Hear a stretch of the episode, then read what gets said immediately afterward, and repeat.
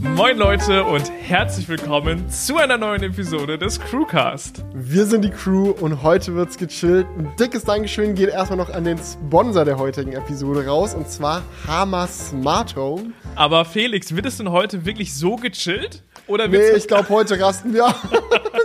Heute wird ein bisschen geschrien, heute wird ein bisschen äh, geboxt und geheult. Ich setze mich auf den Boden und habe keine Lust mehr, weiter mitzulaufen beim Spaziergang. Der richtige Kleinkind-Modus wird, glaube ich, aktiviert, weil, ähm, ja, Apple hat Scheiße gebaut und wir Ja. lassen sie nicht damit durchkommen. Nein, das geht so nicht. Also, ihr wisst ja, wir sind euer Apple-Podcast schlechthin, neben, neben eurem Tesla-Podcast, der wir übrigens auch sind, sind wir auch der Apple-Podcast. Ja, heute Und- nicht, glaube ich. Also wir haben zumindest noch keine, vielleicht fällt uns irgendwas ein, so on the go, aber auf Ja. der Themenliste steht's zumindest. Wir haben noch ein bisschen ID4 auf der Themenliste, Ja, ja. aber sonst sehr Apple-lastig heute. Also tut uns leid, heute, heute muss einfach mal bei Apple ein bisschen Tacheles gesprochen werden. Das machen wir Naja. natürlich sehr gerne.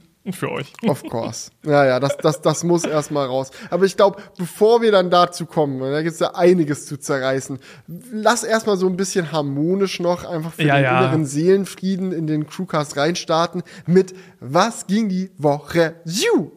Ja, ich muss da, ich habe ich hab mir eine Story aufgeschrieben, weil die war so eklig, die, die da habe ich gedacht, da muss ich im Crewcast drüber sprechen. Du, Eklig? ja, sorry, Ich habe gesagt harmonisch, Julia!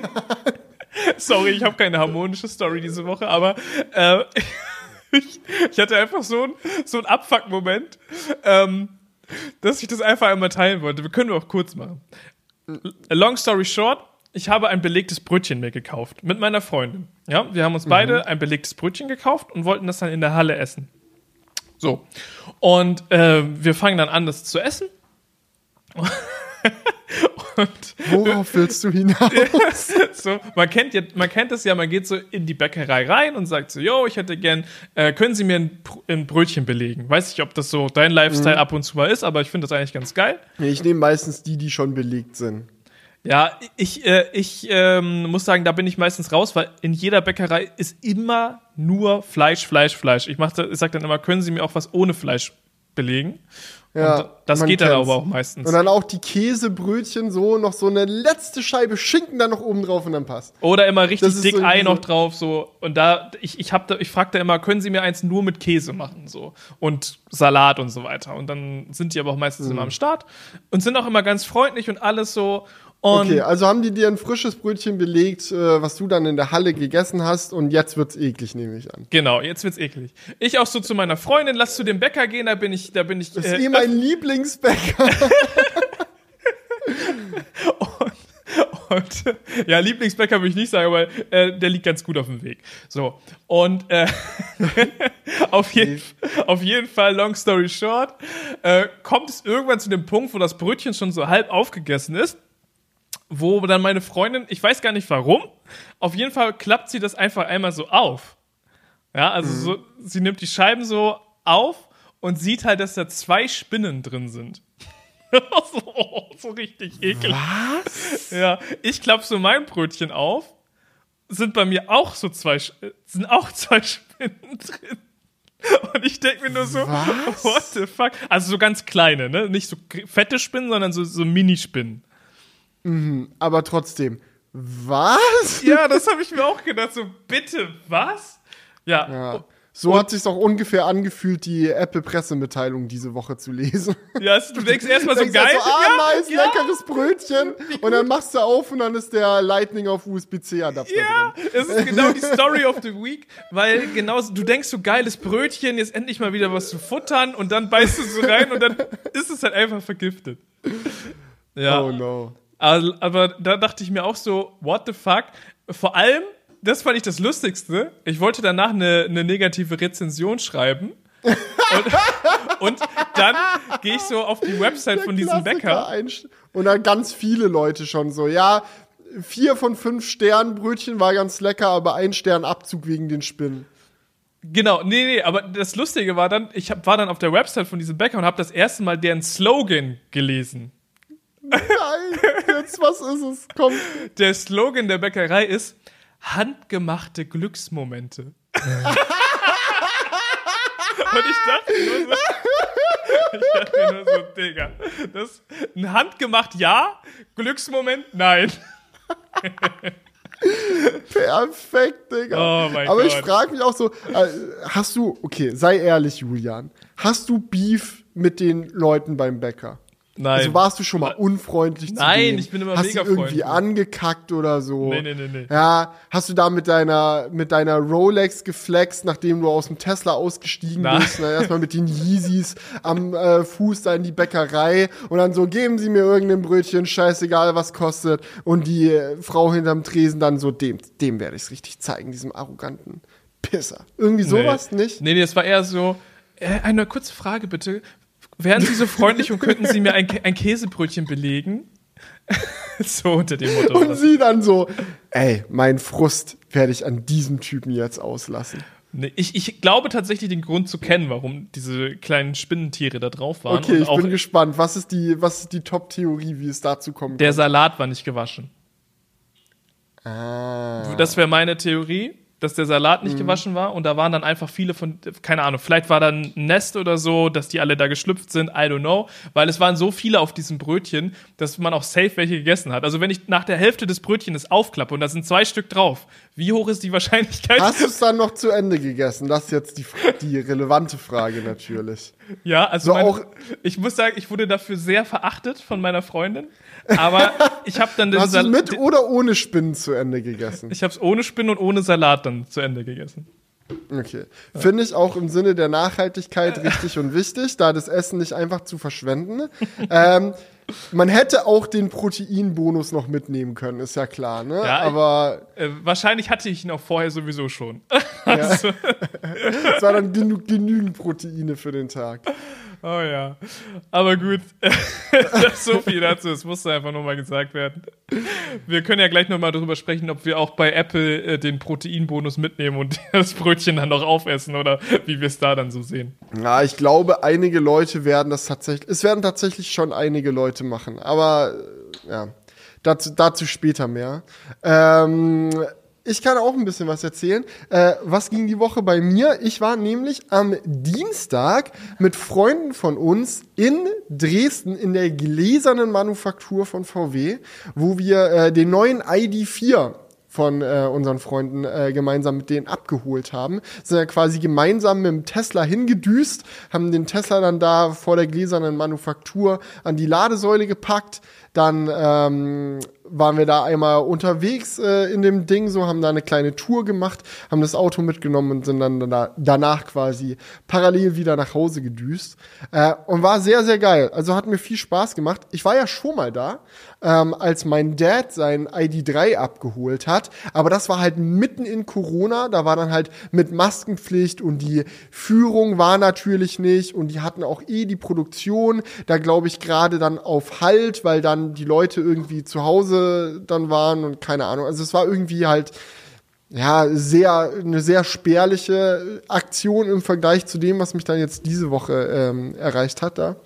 Und ich fand's sehr geil. Also wirklich, äh, mir hat Spaß gemacht. Gläserne Manufaktur, für diejenigen, die das nicht wissen, das ist so eine äh, Pilotfabrik sozusagen von VW, wo die schon auch Autos bauen, aber jetzt nicht super viele. Also ich glaube, er meinte irgendwie so 35 Autos am Tag oder so werden da gebaut. Und aktuell bauen die da den ID3. Die haben früher äh, dort mal äh, den VW Phaeton gebaut. Ähm, und die machen das so ein bisschen aus Showzwecken. Also das ist dann so eine komplett gläsernes, deswegen heißt es auch so, also mit Glasfront, so eine richtig schöne, helle Fabrik mit so schönen Holzböden, wo dann die Karossen einmal durchlaufen. Und wenn man sich halt generell dafür interessiert, so wie Autos gebaut werden, ist es einfach mega schön, halt in so einer wundervoll hübschen, aber nicht ganz so effizienten Umgebung mal in Ruhe sich diesen Autobauprozess anzuschauen. Ist bestimmt dann alles so äh, top ausgeleuchtet und Ja, äh, na, also mega. Die Wände sind wirklich alle aus Glas. Es gibt so mehrere Stockwerke, wo dann auf so einem Holzbodensystem so die Autos, äh, die Karossen da so lang geschoben werden. Und die haben auch dann irgendwie, glaube ich, pro Arbeitsschritt zwölf Minuten. So jeder, der da an den Autos schraubt, ist so tiefenentspannt. So, ah, jetzt die Tür dran. alle, Ah, noch alle Mitarbeiter dort lächeln einfach so. dauerhaft. Und, ja, und das Ding ist, also ich find's gut, so rein arbeitstechnisch so, ich kann mir nicht vorstellen, dass produktive und ähm, gewinnbringende Automobilkonzerne so den Großteil ihrer Fertigung machen. Also es ist wahrscheinlich eher so fünf Minuten Arbeitsschritte und du musst hetzen und hier das rein und hier das rein und nächstes Auto und weiter geht's. So, damit da mal auch ordentlich Dinge von der Palette laufen. So, aber bei der gläsernen Manufaktur ist das alles ganz, ganz zen und ganz, ganz relaxed und, und ganz schön. Und es ist halt auch, ist halt auch geil, dann dort so eine Führung zu machen, weil du dann halt auch in einer sehr offenen Umgebung dann auch mal sowas siehst, so wie die Hochzeit von einem Elektroauto. Also das ist ja der Moment, so wenn der Akku und die Räder und die Motoren dann von unten in die Karosse geschraubt werden und das Auto quasi zu einem Auto wird. Ähm, war sehr, sehr geil. Also hat Spaß gemacht und ich kann es jedem, der sich für E-Autos und Produktion und so interessiert, kann ich sehr empfehlen, da mal vorbeizuschauen. Und das darf man auch nicht nur schauen, wenn man sich ein äh, ID4 oder ID3 gekauft hat. Du, ich bin da jetzt nicht komplett im Bilde. Äh, ich glaube, es geht auch so. Äh, wie und wo und wo, was du dann für, für Anmeldungskrams brauchst und so. I don't know. Wir wurden jetzt einfach mitgenommen von unseren Freunden. Die meinten so, ey, wir dürfen hier eine Führung machen. Vielleicht kostet das auch eigentlich was und du kriegst es halt gratis, wenn du ein Auto kaufst. Gratis. da mussten trotzdem noch mal irgendwie 600 Euro Überführungsgebühr oder so zahlen. Also gratis ist da relativ. Ähm. Aber ja, ist, ist sehr, sehr schön. Und die haben da auch unten noch so einen Bereich, wo so ein paar Autos ausgestellt werden. Und ich muss sagen, eine Sache, die mich da extrem abgeholt hat, ist der ID Space Vision. Das ist ja quasi der Passat, der Elektrokombi, der von VW kommen soll, halt als Konzept. Und dieses Ding stand da halt äh, in der gläsernen Manufaktur rum. Und es war wirklich so ein absurd cool aussehendes Auto. Ich bin ja generell großer Kombi-Fan. Und ich würde auch einen elektrischen Kombi fahren, wenn es einen guten elektrischen Kombi von Tesla gebe. Ähm, aber gibt es nun mal leider nicht. Aber das wäre so mein Lieblings, ähm, Lieblingsformfaktor. So früher war ich auch immer so ganz, ganz großer Fan vom, ähm, vom Audi RS6 und so. Schöner, langer Kombi mit viel Power. So das und geilem Design. So, das, ja. das holt mich komplett ab. Und dieser Space Vision wird wahrscheinlich nicht die viele Power haben, aber das geile Design hat er in Konzeptform auf jeden Fall. Und er ist extrem lang. Also, das ist so, äh, ist mir echt aufgefallen. Also auch so, wenn man es mit einem normalen Straßenkombi vergleicht, das ist echt ein, ein richtiges Schiff. So Platz wie in einem Familienvan, aber halt flach wie ein Kombi. Richtig geil. Also ich habe mir den gerade aufgerufen. Der sieht wirklich sehr nice aus, muss ich echt sagen. Ja, und hat auch so ein geiles Design, wo dann irgendwie vorne durch so einen Frontflügel in der Motorhaube die Luft nochmal durchgeleitet wird. Sehr, sehr schick. Hat der äh, Pulsar 3 ja auch, können wir auch kurz, äh, weiß nicht, ob du das gesehen hast. Pulsar hat einen neuen SUV vorgestellt. Pulsar 3 ist jetzt am Start. Ähm, 110 Kilowattstunden großer Akku oder so. Also richtig fetter Akku, großes Auto. Ähm, und trotzdem günstiger als jetzt äh, Audi e-tron und andere, andere Geschichten, wenn ich das jetzt richtig im Kopf habe. Ja. Und das Design, Aber habe ich mich nicht so viel mit auseinandergesetzt, tatsächlich. Ey, ich finde das spannend, ne? Poster ist so gefühlt die einzige äh, Elektroautomarke, die das so rum angeht. Er, erst das sportliche Auto, dann der SUV. Normalerweise ja. irgendwie überall andersrum. Ähm, aber passt sehr gut vom Design zum Poster 2 auf jeden Fall. Ja, schauen wir mal, was daraus noch wird. Ja, aber ansonsten ähm, VW-Abholung, es ist halt wirklich. Wenn man wenn man äh, sonst nur Teslas abholt mit seinen Freunden äh, und bei uns im Freundeskreis ist ja echt immer so, irgendjemand holt ein neues Auto, aber ist immer ein Tesla und es ist immer dasselbe. Ja, auf irgendeiner Wiese oder in irgendeinem Parkhaus oder so, ja, hier nimm mit das Ding und tschüss. So, und bei VW, die machen da eine richtige Show. Die haben so einen Raum, wo so ein Autofahrstuhl ist und so ein riesiges Display, also so eine, so eine Beamerwand quasi. Und du wirst so in den Raum gelassen, dann geht das Licht aus und dann kommt so eine richtige Multimedia-Show auf dieser äh, riesen Projektionswand. Und dann so, du und wir gemeinsam für eine bessere Zukunft und dann geile Aufnahmen wie irgendwelche ID3s und ID4s in den Sonnenuntergang fahren und dann Blitzlichtgewitter und dann fährt einfach aus dem Boden ne, dein ein neuer ID hervor, die Scheinwerfer gehen auf den drauf und die Musik macht so ein Ding und dann kommt so ein, so ein VW-Mitarbeiter und sagt, hier ist ihr Schlüssel, das ist ihr neuer ID und dann, also wenn du da dann nicht äh, hyped auf dein neues Auto bist, wirklich, weiß ich auch nicht. Alter. Ja, das würde ich mir aber von Tesla auch wünschen. Natürlich ist das alles eine Sache, das macht das Auto nicht besser oder schlechter, sondern es ist halt einfach nur Entertainment. Aber mhm. nichtsdestotrotz ist das schon irgendwie cool, wenn man freut sich auf die Abholung. Ja, das ist bei jedem, glaube ich, so der Tag, wo man sich mega drauf freut. Endlich, mhm. man wartet meistens ein Jahr auf sein Auto, wenn nicht sogar länger. Und dann ist dieser Tag gekommen und wenn das dann so ein bisschen zelebriert wird, finde ich, ist es schon sehr, sehr nice. Aber ist das jetzt bei jeder, bei jeder VW-Abholung so? Nee, also die in der gläsernen Manufaktur liefern nur ID-Fahrzeuge dort aus. Also du kannst, wenn du einen vollelektrischen VW kaufst, äh, sagen, dass du den da abholen möchtest und dann wird da für dich diese Show inszeniert. Du kannst aber auch sagen, nee, Dresden ist mir zu weit weg und es ist mir eh alles zu blöd, ich will das bei meinem lokalen VW-Händler abholen und dann schiffen die das Ding halt zu dir nach Hause so. Aber ja. Ähm, ja. Und ich denke, beim lokalen Händler ist es dann so eine Sache, da ist dann so ein Raum und dann steht das Auto da mit so einer, mit so, mit so einem na, wie heißt das, so einer Decke Tuch. drüber. Zum Tuch, genau. Zum Tuch drüber. So, selbst das ist dann natürlich noch eine deutlich bessere Experience als bei, bei Tesla.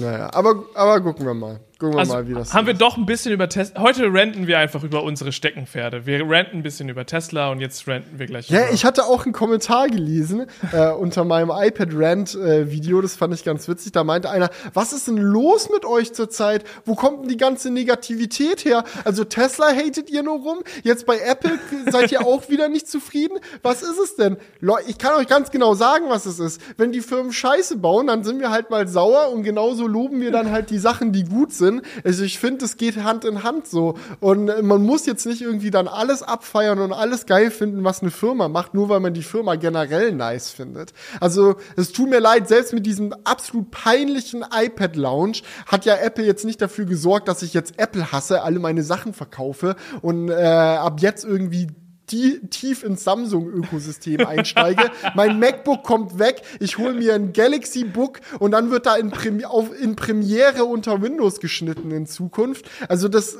man muss ja nicht immer so ein Alles- oder Nichts-Ding draus machen. Ich liebe das iPhone, ich finde die Apple Watch cool, MacBook sowieso bestes Lap Laptop, so ich bin da voll drin, liebe ich über alles. Und wenn dann halt mal ein scheiß iPad vorgestellt wird, dann kann man ja wohl sagen, dass man das iPad doof findet, ohne dass da gleich äh, angezweifelt wird, ob sich da der generelle Geschmack komplett geflippt hat auf einmal. Nein, von einem Fanboy wird erwartet, dass er alles abfeiert. Und da hast du jetzt einfach mal nicht delivered. Und die Leute sind einfach verwirrt. Hä? Felix feiert so, doch immer alles. Nee, ich bin verwirrt, Julian. Ich bin derjenige, der verwirrt ist. Und zwar von diesen neuen iPads. Was ist denn das? Lass da direkt mal drüber reden. Komm, jetzt ist auch genug mit was ging die Woche, Woche vorbei. So, das mit Apple war ja jetzt hier wirklich auch das, was da am präsentesten rausgestiegen ist. So, wir hatten es im letzten Crewcast noch. So, Gerüchteküche, Apple Oktobervorstellungen. Was wird alles kommen? Sehen wir neue MacBooks? Kann ja immer noch passieren. Woche ist noch nicht ganz rum. Gut, wenn ihr es hört, ist Sonntag, da ist die Woche rum, aber wir nehmen jetzt hier am Donnerstag auf. So, who knows? Vielleicht gibt's ja die Woche noch irgendwas Mac-relatedes. Aber nee, wir haben Pressemitteilungen bekommen. Es gibt einen neuen Apple TV. Es gibt äh, neue iPad Pros und es gibt ein neues Einsteiger in ganz großen Anführungszeichen iPad, das aber mal überhaupt nicht so geworden ist, wie man sich das vorgestellt hat. Ja, also ein bisschen was ist schon so geworden, wie man sich das vorgestellt hat. Also zumindest bei USB-C haben sie geliefert, insofern, dass halt USB-C verbaut wurde. Die, es wurde nicht konsequent gemacht, dazu gleich noch. Äh, wir mhm. haben auch das neue Design bekommen, was wir, also eigentlich ist es so, wie du, wie du es mit meinem Brötchen verglichen hast. Wir haben auf den ersten Blick das bekommen, was man sich gewünscht hat. Ein moderner aussehendes iPad mit USB-C, das soll das Einstiegs-iPad sein. So, das ist erstmal schon das, was man irgendwo erwartet hat. Aber ja. umso mehr man sich mit diesem Thema auseinandersetzt, desto, desto mehr denkt man sich so, what the fuck?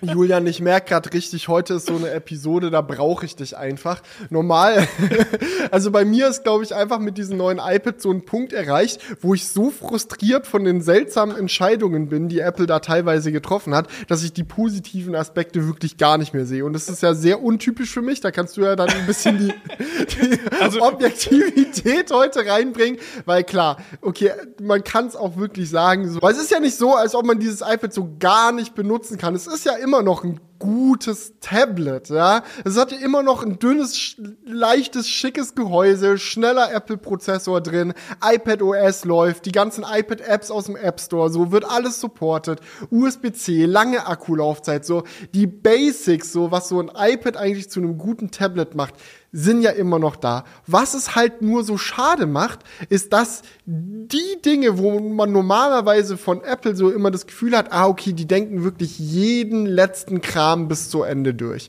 So, es fühlt sich einfach ein bisschen magical an, diese Apple-Produkte zu benutzen, weil alles einfach diesen It Just Works Moment mit sich bringt. Und genau das haben sie halt bei diesem neuen iPad verkackt. Und das Ding ist halt, es gibt ja auch Apple intern viel Konkurrenz für dieses iPad. Wir haben jetzt ein super konfuses iPad-Lineup. Es gibt so viele verschiedene Modelle.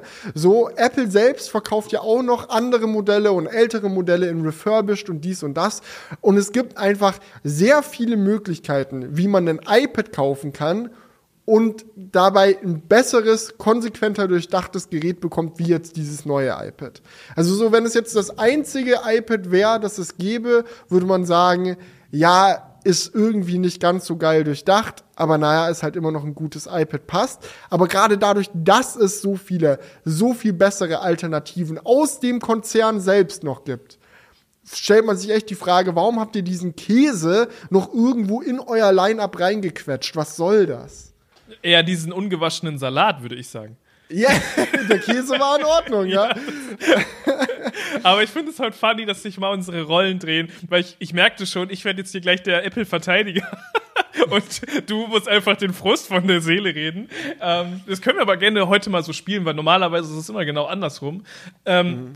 Ich glaube halt, dass sie sich da schon sehr genau überlegt haben, was sie machen. Mhm. Äh, ich glaube halt einfach, dass sie noch sehr viele Apple Pencil 1 auf Lager haben und sich so denken, fuck, die müssen wir alle noch irgendwie loswerden. Das tun wir nicht, wenn wir jetzt ein iPad bauen, was den zweiten Apple Pencil unterstützt. Und deswegen ja. ballern wir die jetzt halt noch alle raus. Wäre jetzt einfach mal so meine Theorie, weil dass das ein scheiß Workflow ist, das werden die ja wohl wissen. Okay. Erstmal prinzipiell, vielleicht für die Leute, die es nicht mitbekommen haben. Wir ja, okay. ja, das ist ja so ein bisschen therapiemäßig und auch die meisten ja, werden es Du fängst immer direkt an, haben. dich aufzuregen, ja. die, die, meisten werden es mitbekommen haben, aber ich glaube, es ist für jeden schön, das auch nochmal mitzuerleben, wie wir versuchen, das zu erklären. Ähm, also das iPad 10. Also, also ja. das iPad 10. So ist er jetzt der Nachfolger vom iPad 9. Und das iPad 9 hat eigentlich den falschen Namen. Eigentlich müsste dieses iPad iPad SE heißen, damit man checkt, was es ist. Weil es ist ein iPad SE. Es ist wie die Apple Watch SE oder wie das iPhone SE. Ein iPad in einem älteren Gehäuse von einem Gerät, das wir vor Jahren schon mal bekommen haben, mit einem etwas aktuelleren Prozessor drin, und ein, zwei Abstrichen an ein, zwei Ecken und Enden, damit man halt eine günstige Einstiegsvariante hat. So genau. beim iPhone ist ja irgendwie der iPhone 8 Buddy so. Apple Watch hat da auch irgendwie aus der Series 5 dann jetzt irgendwie noch den Buddy mit Plastikrückseite bekommen. Ähm, und beim iPad war es halt bisher immer noch dieses alte iPad-Design mit Home-Button und keine Stereo-Lautsprecher und so weiter. Und ähm, alle waren halt jetzt sehr hyped, weil es dieses Jahr wohl der Schritt ist, den man jetzt auch beim iPhone erwartet, dass das dann jetzt endlich mal in den iPhone 10R Buddy gesteckt wird, das nächste iPhone SE, damit das endlich mal im aktuellen Zeitalter ankommt, irgendwie so mit einem randlosen Design. Ähm, und beim iPad war es halt genau diese Erwartung auch. Yo, dieses Jahr ist der Moment, wir bekommen ein randloses oder nicht randloses, aber zumindest ein Home-Button-loses iPad-Design fürs günstigste iPad. Schön mit gleichmäßigen Display-Rändern drumrum. schön mit den Touch-Gesten, ja. wo man easy zwischen Apps wechseln kann und alles. Schön mit USB-C, das kantige Design so. Schön kompatibel mit allen Sachen, die für diese Geräte schon vorgestellt wurden. Weil es gibt ja ein riesiges, riesigen Kosmos an Apple zu Zubehör, den Pencil und die Tastaturen und diese Smart Cover und hast du nicht gesehen und Cases. Und wenn du halt einfach so ein bestehendes Gehäuse nimmst und das halt neu aufwurstelst als günstigstes Gerät, hast du halt diese ganzen Effekte gleich mit am Start. Ist ein bisschen mehr up to date. Nice. Man hat sich halt vor allem darauf gefreut, weil dieses iPad halt das ist, was super viele Leute in den Händen halten, Schüler und Studenten. Das ist so das Nummer eins iPad, ähm, um den Einstieg zu wagen in das äh, iPad OS Ökosystem, sage ich jetzt mal. Und dementsprechend ist es auch so ein bisschen das Aushängeschild von Apple, wo halt super viele Leute äh, mit in Kontakt kommen, wenn sie halt keine Ahnung studieren, in der Schule unterwegs sind. Aber es ist auch so ein Tablet für äh, keine Ahnung, Mami und Papi, die auf dem Sofa sitzen und ab und zu mal irgendwie ein bisschen ja. äh, auf Amazon was einkaufen wollen. I don't know. ich meine sogar gelesen zu haben, dass es das bestverkaufteste iPad ist. Also dass Wundert kein Modell nicht, ja. mehr in höheren Stückzahlen über den Tisch geht als das Einsteiger-iPad. Genau, und da, ähm, da ist natürlich dann die Freude umso größer, wenn das dann halt ordentlich geupgradet wird. Genau, wenn da mal ein großer Sprung passiert, nicht nur, so letztes Jahr haben wir nur ein Chip-Upgrade gesehen und dieses Jahr so endlich mal Design-Overhaul. Ähm, und um jetzt erstmal da ähm, ruhig an die Sache ranzugehen. So, es gab, es wurde dann vorgestellt, dieses Gerät, und es gab auch ein paar Upgrades, so wie man sich das vorgestellt hat. Es ist in den iPad Air Buddy reingekommen, das Gerät. Es hat den ähm, A14, glaube ich, äh, Prozessor verbaut, wenn mich jetzt nicht alles täuscht. Ähm, das äh, ist auch besser als der, den wir noch im letzten, letzten iPad hatten, äh, also im letzten Einsteiger-iPad. Reicht auf jeden Fall dick aus ähm, für so Basic-iPad-Sachen. Performance ist auf jeden Fall am Start. Wir haben Stereo-Lautsprecher bekommen, was das Einsteiger-iPad davor auch nicht hatte. Das geht, kommt, geht jetzt auch einher mit dem, mit dem Design-Upgrade. Und wenn es dieselben Lautsprecher sind, die auch im iPad Air immer verwendet wurden, kann man ganz ehrlich sagen, die klingen Hammer. So, das ist ein geiles Lautsprechersystem, fettes Upgrade, definitiv besser als das, was man im iPad 9 hatte. So, USB-C ist mit dazugekommen, richtig und wichtig. Ab nächstes Jahr wird sowieso Pflicht. Da muss Apple dann äh, langsam das Lineup umstellen. So, da haben sie jetzt mit dem iPad schon mal angefangen, dass es kein Lightning-iPad mehr gibt, so gesehen. Ähm, und was mich sehr positiv überrascht hat, ist, dass sie die Frontkamera auch noch bewegt haben. Also die ist jetzt in den an die längliche Seite vom Gerät gerutscht, ähm, damit man einfach, wenn man das Gerät in der Tastatur drin hat oder so als Laptop-mäßigen Ersatz äh, nutzt, um irgendwelche Videokonferenzen, Work-from-Home-mäßige Geschichten zu machen, dass man da dann einfach nicht mehr so von der Seite angegucckt wird oder die Kamera verdeckt, wenn man das Gerät in der Hand hält, sondern die ist jetzt eigentlich da, wo sie sein sollte. Genau. Was ich auch cool fand, waren die Farben. Also wir haben wirklich vier sehr schöne Farben mit einem knalligen Gelb, einem knalligen Rot-Rosé äh, und Blau und Silber. Das sieht sehr, sehr cool aus. Sehr, also es ist einfach, wenn du es dir auf den ersten Blick anschaust, ein richtig saftiges Brötchen, wo du dir denkst, geil. Das, so, ja, es, es, sieht einfach schön aus. Es hat ein gutes Design. Ja, und was ist dann jetzt der Salat? Der Apple Pencil ist der Salat. So, Kommen wir zusammen. Weil ja. Weil alle iPad Airs und so, die halt genau dieses Gehäuse hatten, haben ja diese flache Kante. Da ist dann immer so ein kleiner Magnetpuck, wo man den Apple Pencil 2 dran mach, festmachen kann. Dann koppelt sich dieser Pencil, er lädt auf und du kannst ihn einfach runternehmen, benutzen, wieder dran snappen, fertig aus. Easy Workflow, genau dieses Magical Ding, so was man von Apple kennt, so it just works, packt dran, lädt auf, so du denkst nicht viel drüber nach, easy peasy. Aber dieser Apple Pencil 2, der genau dieses magnetische Laden und Krams äh, möglich macht, so wird nicht unterstützt vom neuen iPad 10. und dann stellt man sich halt die Frage, ja, äh, gibt's dann keinen Apple Pencil Support oder wie sieht's aus? Nee, der Apple Pencil 1 wird unterstützt. Der Apple Pencil, der einen fest verbauten Lightning Stecker hat, den du dann unten in den Lightning Port von deinem iPad bisher immer reinstecken musstest. Ja, aber das iPad hat ja keinen Lightning Port mehr, also die most Apple-Lösung ever, ein Adapter muss her. Ja, schön Lightning auf USB-C, damit du den Pencil trotzdem weiter aufladen und koppeln kannst, ne?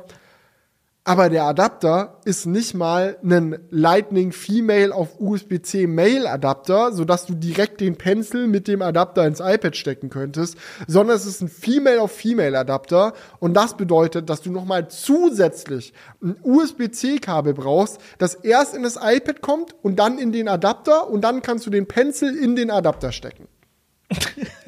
Und das ist wirklich, also das ist weiter weg von Magical könnte diese Lösung nicht sein. Das ist, Magic. es, ist, es ist magisch dumm einfach. Es ist so, so. Hex, Hex, wir haben die dümmste Lösung aller Zeiten gezaubert. Hier, viel Spaß damit. Oh, es ist. Oh. Hex, Hex, ja. Also, ich frage mich ehrlich gesagt, ja, ob das jetzt so in der Zukunft die Lösung von Apple ist, ihr äh, Lightning-Zubehör irgendwie noch unter unters Volk zu bringen, weil ich meine, wir, wir sehen, das wir sehen es ja also dass dieser Adapter jetzt einfach äh, zukünftig vielleicht auch bei ähm, einem Magic Trackpad oder einer Tastatur oder sonst was mit dabei. Mm -mm. Es wird alles umgestellt. Bestes Beispiel Apple TV. Der wurde ja auch geupdatet, dazu mm, später mehr, aber da hat die Fernbedienung USB-C ja. bekommen. Also ich glaube, diese ganzen Zubehörsachen werden jetzt nach für nach geupdatet. Was bei dem Pencil passiert ist, keine Ahnung. Also ich, sag, ich, ich, so, ich sagte, die haben noch ganz viele davon auf Lager und wollen die halt noch loswerden. Ja, aber warum haben die denn so viele von denen auf Lager? Was machen die denn? Das kostet doch Lagerkosten, so viel von den Kram zu stapeln. So haben die Apple Pencils für drei Jahre im Voraus produziert oder was? ja, I don't know, aber ich, anders so, kann ich es mir nicht erklären. Man, man sagt doch über Tim Cook, dass er der Supply Chain Master ist. Das ist so eines der Dinge ist, die ihn am meisten auch von Tim, äh, von Steve Jobs dann immer abgehoben haben. Und als er dann CEO geworden ist, haben wir gesagt, so, hier, ne? Supply Chain, das wird's jetzt bei Apple. So, Tim Cook kann das. Und dann bestellt er aber aus Versehen zu viele Apple Pencils oder wie. So dass er dann ein schlechtes Produkt machen muss, um die wieder loszuwerden. Also ich sag mal so, in der letzten Zeit gab es ja viele Supply Chain Schwierigkeiten. Es gab Zeiten, wo ganz viele Materialien überhaupt nicht verfügbar waren. Da haben alle Firmen gekauft, wie blöd, die Bestellungen abgegeben, weil alle unbedingt was haben wollten. Das war ja in super vielen Bereichen so. Sei es eine Wärmepumpe oder äh, irgendein Halbleiterchip. Ähm, und dann gab es den Moment, wo es dann wieder verfügbar war und alle Firmen halt super viele Bestellungen offen hatten die wurden dann alle äh, ausgeführt und dann kam es dazu, dass du auf einmal viel zu viel im Lager hattest, weil eben all diese Bestellungen, die du so ein bisschen in Panik getätigt hast, äh, dann halt geliefert wurden. Und das kann schon so ein Jojo-Effekt sein. Also das, das kann auch bei der größten Firma der Welt vorkommen, dass man da dann mal zu viele Apple Pencils im Lager hat. Also kann ich mir schon vorstellen. Mhm. Ähm, da würde ich jetzt nicht sagen, dass Apple Supply Chain generell nicht kann, aber sowas kann schon vorkommen. Also äh, ja. Naja. Wie es auch, wie es auch immer, also ist es auf jeden Fall keine Lösung, die gut für den Kunden ist. Es ist einfach eine, eine Lösung, die ja. sehr halbherzig gemacht ist, weil gerade wenn sie den Buddy vom iPad Air haben, ist da auch genügend Platz ja, ja. für das, das für das die Modul. Die bei diesen SE-Geräten oder bei den Budget-iPad, das SE heißen sollte, aber nicht SE heißt, ähm, ist ja auch, dass du Kosten sparst, indem du dieselben Maschinen die die Gehäuse bisher gebaut haben, nochmal benutzt für dieses SE-Gerät. Dass du dann nicht irgendwie ähm, dann was Neues entwickeln musst oder anpassen musst und so. Aber sie müssen ja, um dieses iPad zu fertigen, aktiv die Fertigung von dem Buddy abgeändert haben. Weil die Stelle, wo normalerweise dieser, dieser Magnetport ist, wo du dann äh, den Apple Pencil auflädst, den haben die ja aktiv rausengineert. Also gut ist das vielleicht leicht, dann da einfach das äh, Sägen von einem Loch wegzulassen oder so. Aber die mussten schon in gewisser Hinsicht Energie reinstecken, um die Unterstützung für den Apple Pencil 2 rauszunehmen. So, das ist nicht so, standardmäßig war die drin und die so, nee, nee, die muss da raus. So, das ja. war die Haltung. So, und und das finde ich dann halt im Endeffekt auch irgendwie schade. Vielleicht kann man ja auch so ein Ding machen, so wenn du wirklich zu viele Apple Pencils hast, dass du sagst, mein Gott, das Gerät ist halt mit beiden kompatibel. So, du kannst einen Apple Pencil 2 kaufen und der Apple Pencil 1 geht dann halt für 50 Euro weniger. Ich glaube, so ein Apple Pencil 2 kostet auch irgendwie 130 Euro oder so oder 150 Euro. Dann mach halt Apple Pencil 1 für 80 Euro und dann kriegst du deine, deine Sachen auch noch los. Hast für die ähm, Leute, die da halt ein bisschen budgetsensitiv unterwegs sind, eine günstige günstigere Möglichkeit, an den Stift zu kommen, aber fax halt nicht alle Leute ab, die dieses Gerät kaufen. Zumal es ja auch so ist, da haben auch einige Leute dann bei mir unter dem Video geschrieben, ja, komm Felix, es geht ja nur ums Aufladen, so Apple Pencil Akku hält ja eh ewig und mit diesem Adapter, so du musst es ja nicht am iPad aufladen, so du kannst ja auch an der Steckdose aufladen, aber du musst es ja auch anschließen zum Koppeln. Ne? Gut, wenn du jetzt ein Mensch bist mit einem iPad, ist es vielleicht so, dass es eh einmal gekoppelt ist und fertig. Aber wenn man sich zum Beispiel einen Apple Pencil teilt in der Family und man häufiger hin und her koppeln muss, du mit dem Apple Pencil 2 kein Problem. Snap den einmal oben drauf, zack, ist er gekoppelt, kannst du anfangen zu benutzen. So mhm. mit dem erstmal Adapter suchen, erstmal Kabel suchen. Und es sind auch so viele Teile, die man verlieren kann. So, ich finde es beim Apple Pencil 1 eh schon so dämlich mit dieser Kappe, die den Lightning Port verdeckt. So, ich habe ja für mein Video eine Aufnahme gemacht, so um dieses Argument zu verdeutlichen, so diese Kappe, die man immer verliert. Mach die so ab von dem Pencil und lass die fallen und die bounce so zur Seite weg. Na, das ist so ein Shot, den ich bei mir im Video hatte. Und ähm, ich habe dann, ich habe dieses Video relativ unter Zeitdruck gemacht, so ich wollte, dass es schnell online geht. Das heißt, ich habe den Shot aufgenommen, bin direkt zurück am Rechner, habe ihn eingebaut und weitergeschnitten und erstmal nicht geschaut, dass ich den Kram dann da aufräume. Und ich habe dann am Abend, no joke, nochmal zehn Minuten am Boden rumgekrochen, um diese scheiß Decke wiederzufinden. also dieser Shot, so, ja, ja, diese Kappe verliert man andauernd, hat dann da tatsächlich einen einen wahren Hintergrund gehabt. Und wenn du jetzt halt die Kappe hast, den Adapter und ein Kabel, was so alles drei Teile sind, die für die Funktionalität von diesem Pencil wichtig sind. So, das ist doch, das ist es Ja, und vor allem, du musst ja trotzdem diesen, also du hast ja gar keine andere Wahl, du musst diesen Adapter ja trotzdem kaufen. Also man könnte ja sagen, du musst, brauchst den gar nicht, weil du kannst den ja auch mit einem Lightning-Kabel aufladen ohne dass du da jetzt den Adapter brauchst, aber du brauchst den Adapter ja zum Koppeln. Mhm, du kannst ja auch nicht mit dem Lightning-Kabel aufladen. Ähm, Stimmt, Weil das ist- Kabel, ja. das, äh, Ja. ähm, der Apple Pencil hat ja Lightning Mail und Kabel haben ja auch Mail. Du kannst, glaube ich, den Apple Pencil in so einen USB-C-Netzteil stecken und dann das Netzteil straight in die Steckdose. Also ich glaube, das geht. Lol. Ja, also, okay. Das ist, es halt einfach mega. Du stellst dir das gerade vor, wie so dieser Apple Pencil aus der Steckdose. Ja, es ist, ist, ein, ist ein lustiges Bild. Aber äh, eine positive Sache muss man sagen. Ähm, dadurch, dass äh, der Stift jetzt über ein Kabel verbunden ist und nicht fest im Gerät steckt, kannst du ihn quasi im Rucksack aufladen. Also wenn du jetzt irgendwie einen Ranzen hast oder Rucksack oder Tasche oder whatever, mit dem du dann zur Schule, Uni oder sonst was unterwegs bist, so kannst du auf dem Weg zur Uni oder sonst wo halt diese abgefahrene Konstruktion an deinem iPad befestigen, den Pencil quasi neben dem iPad in die Tasche sliden und dann ist er halt aufgeladen, wenn du in der Uni angekommen bist und dann hält er auch den ganzen Tag. Dann machst du das ab und musst diese dämliche Konstruktion nie wiedersehen. Das ist in gewisser Hinsicht besser, als es beim iPad 9 war. Aber dann stelle ich mir halt auch die Frage, was soll dieser Female auf Female Adapter? Mach doch einfach ein kurzes, Schau mal, so wie der ähm, Lightning auf Kopfhörer Adapter ist fürs iPhone. Vielleicht mit einem etwas dickeren und robusteren Kabel hätte man es ja machen können, aber so ein USB-C-Stecker, dann ein kurzes Kabel und dann einen Lightning-Port für den Pencil. Dann hätte man genau diesen Vorteil von, du kannst es in der Tasche mitnehmen, am Start gehabt.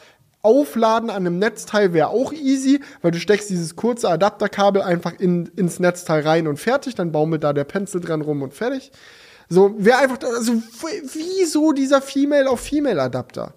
So, ich checke das nicht. Ja, ich, ich würde auch noch mal gerne auf die Frage eingehen, warum Apple das gemacht hat, weil was ich noch interessant fand, war, dass äh, wenn man sich jetzt die Lieferzeiten anguckt, du kannst dir problemlos einen Apple Pencil bestellen, der kommt auch direkt an, aber du kannst den Adapter nicht bekommen. Also es gibt, also der Adapter hat eine höhere Lieferzeit als der Apple Pencil. Ich glaube tatsächlich, dass man diesen Adapter nicht, also dass wenige Leute diesen Adapter einzeln kaufen müssen. Weil die meisten Leute, die sich dieses neue iPad kaufen, werden wahrscheinlich auch noch keinen Apple Pencil haben. Und wenn du einen neuen Apple Pencil kaufst, liegt dieser Adapter, Adapter in der Apple Pencil Verpackung dabei. Also alle jetzt frisch ausgelieferten Apple Pencil werden mit USB-C Adapter in der Box ausgeliefert.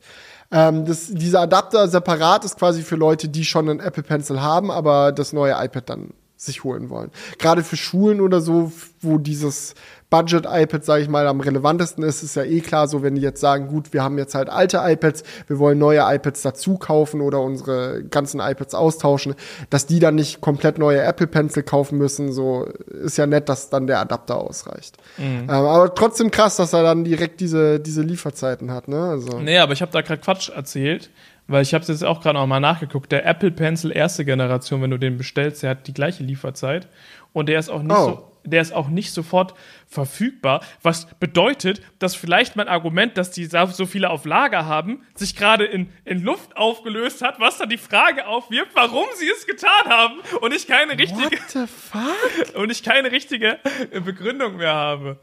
Damn! Ich, ich hätte jetzt Investigativer Journalismus hier, right im Crewcast, Leute.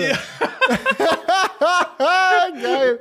Nee, aber ja, gut, Apple- aber was ist es denn dann? Ist es so der, der Wunsch von Apple, dieses Gerät absichtlich zu kastrieren?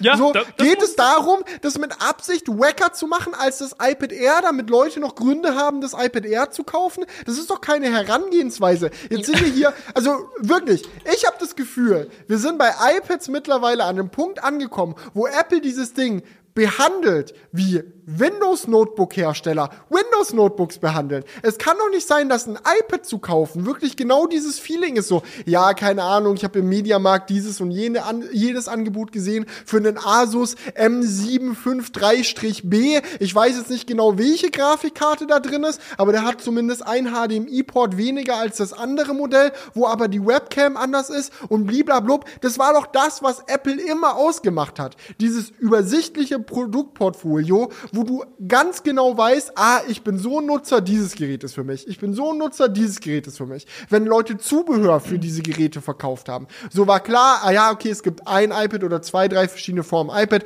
dafür gibt's das, das und das, okay, fertig, passt. So dass es einfach nicht verwirrend ist für den normalen Kunden. Aber wie sollst du bitte bei diesem Käsesystem, sorry, Salatsystem, was wir da jetzt haben, durchblicken? So, also jetzt mal ernsthaft. So, und Ja. mit den Tastaturen wird's ja noch viel schlimmer. Also das, das war auch so ein Punkt, desto mehr ich drüber nachgedacht habe, desto schlimmer wurde es. Weil meine erste Reaktion war auch wieder so, hm, leckeres Brötchen. So als ähm, Apple die äh, das neue iPad gezeigt hat mit der neuen Tastatur. So, die haben jetzt diese magnetischen Pins, mit denen sich die Apple-Tastaturen normalerweise connecten. Vom iPad Air Buddy, es ist ja auf der Rückseite, haben es jetzt auf die untere Kante bewegt, so wie es auch beim iPad 9 der Fall war. Und haben dafür eine neue Tastatur entwickelt, die aus so zwei Teilen besteht. Schönes Backcover mit Stand drin äh, und eine Tastatur. Ist halt mega geil, wenn du es zuklappst, ist wie, so wie ein, wie ein generelles Cover, einfach um dein Gerät zu schützen, kannst du so einen Rucksack packen, dies, das. Wenn du das iPad einfach so hinstellen willst, machst du die Tastatur ab, hast so einen sch schicken Stand und Schutz auf der Rückseite. So, und wenn du halt als Laptop benutzen willst, machst du die Tastatur wieder ran, easy peasy. Eigentlich ein geiles Konzept. Aber diese Tastatur ist wirklich ausschließlich mit dem iPad 10 kompatibel und keine andere Tastatur ist mit dem iPad 10 kompatibel. Das heißt, wenn du von einem iPad Air oder sonst irgendwas aus Versehen eine Tastatur kaufst, die von der Form her genau auf diesen Gerätebuddy passt, connectet das einfach nicht, weil die Pins an einer anderen Stelle sind. So, Also da müssen sie ja auch den Buddy dann extra abgeändert haben. ja, ja, genau. Sie haben die, Also sie, genau das gleiche. Alter. Sie haben sich explizit Mühe gegeben. Und das Ding ist, ich verstehe so, dass sie vielleicht sagen wollen, so ja, unsere Tastaturen, die wir auch fürs iPad Air und so verkaufen, die sind vielleicht ein bisschen zu teuer und zu krass für die Budget-iPad-Kunden. So, weil die, so eine Tastatur kostet teilweise irgendwie 400 Euro oder so von Apple. So ist dann auch mit Hintergrundbeleuchtung und einem extra USB-C-Port, dass man darüber das iPad nochmal laden kann und so ist ja alles nett und gut. So, und diese neue Tastatur, die ist dann halt ohne Hintergrundbeleuchtung, ohne USB-C-Port, ein bisschen günstiger und Apple verkauft die auch günstiger. So, aber warum müssen die so explizit nicht kompatibel miteinander sein? Ich habe mir auch gedacht erst so, ah, die haben vielleicht die Pins unten an die Seite gemacht, damit die alte Tastatur vom iPad 9 auch mit dem iPad 10 noch kompatibel ist, weil die gingen ja auch über Pins unten rein.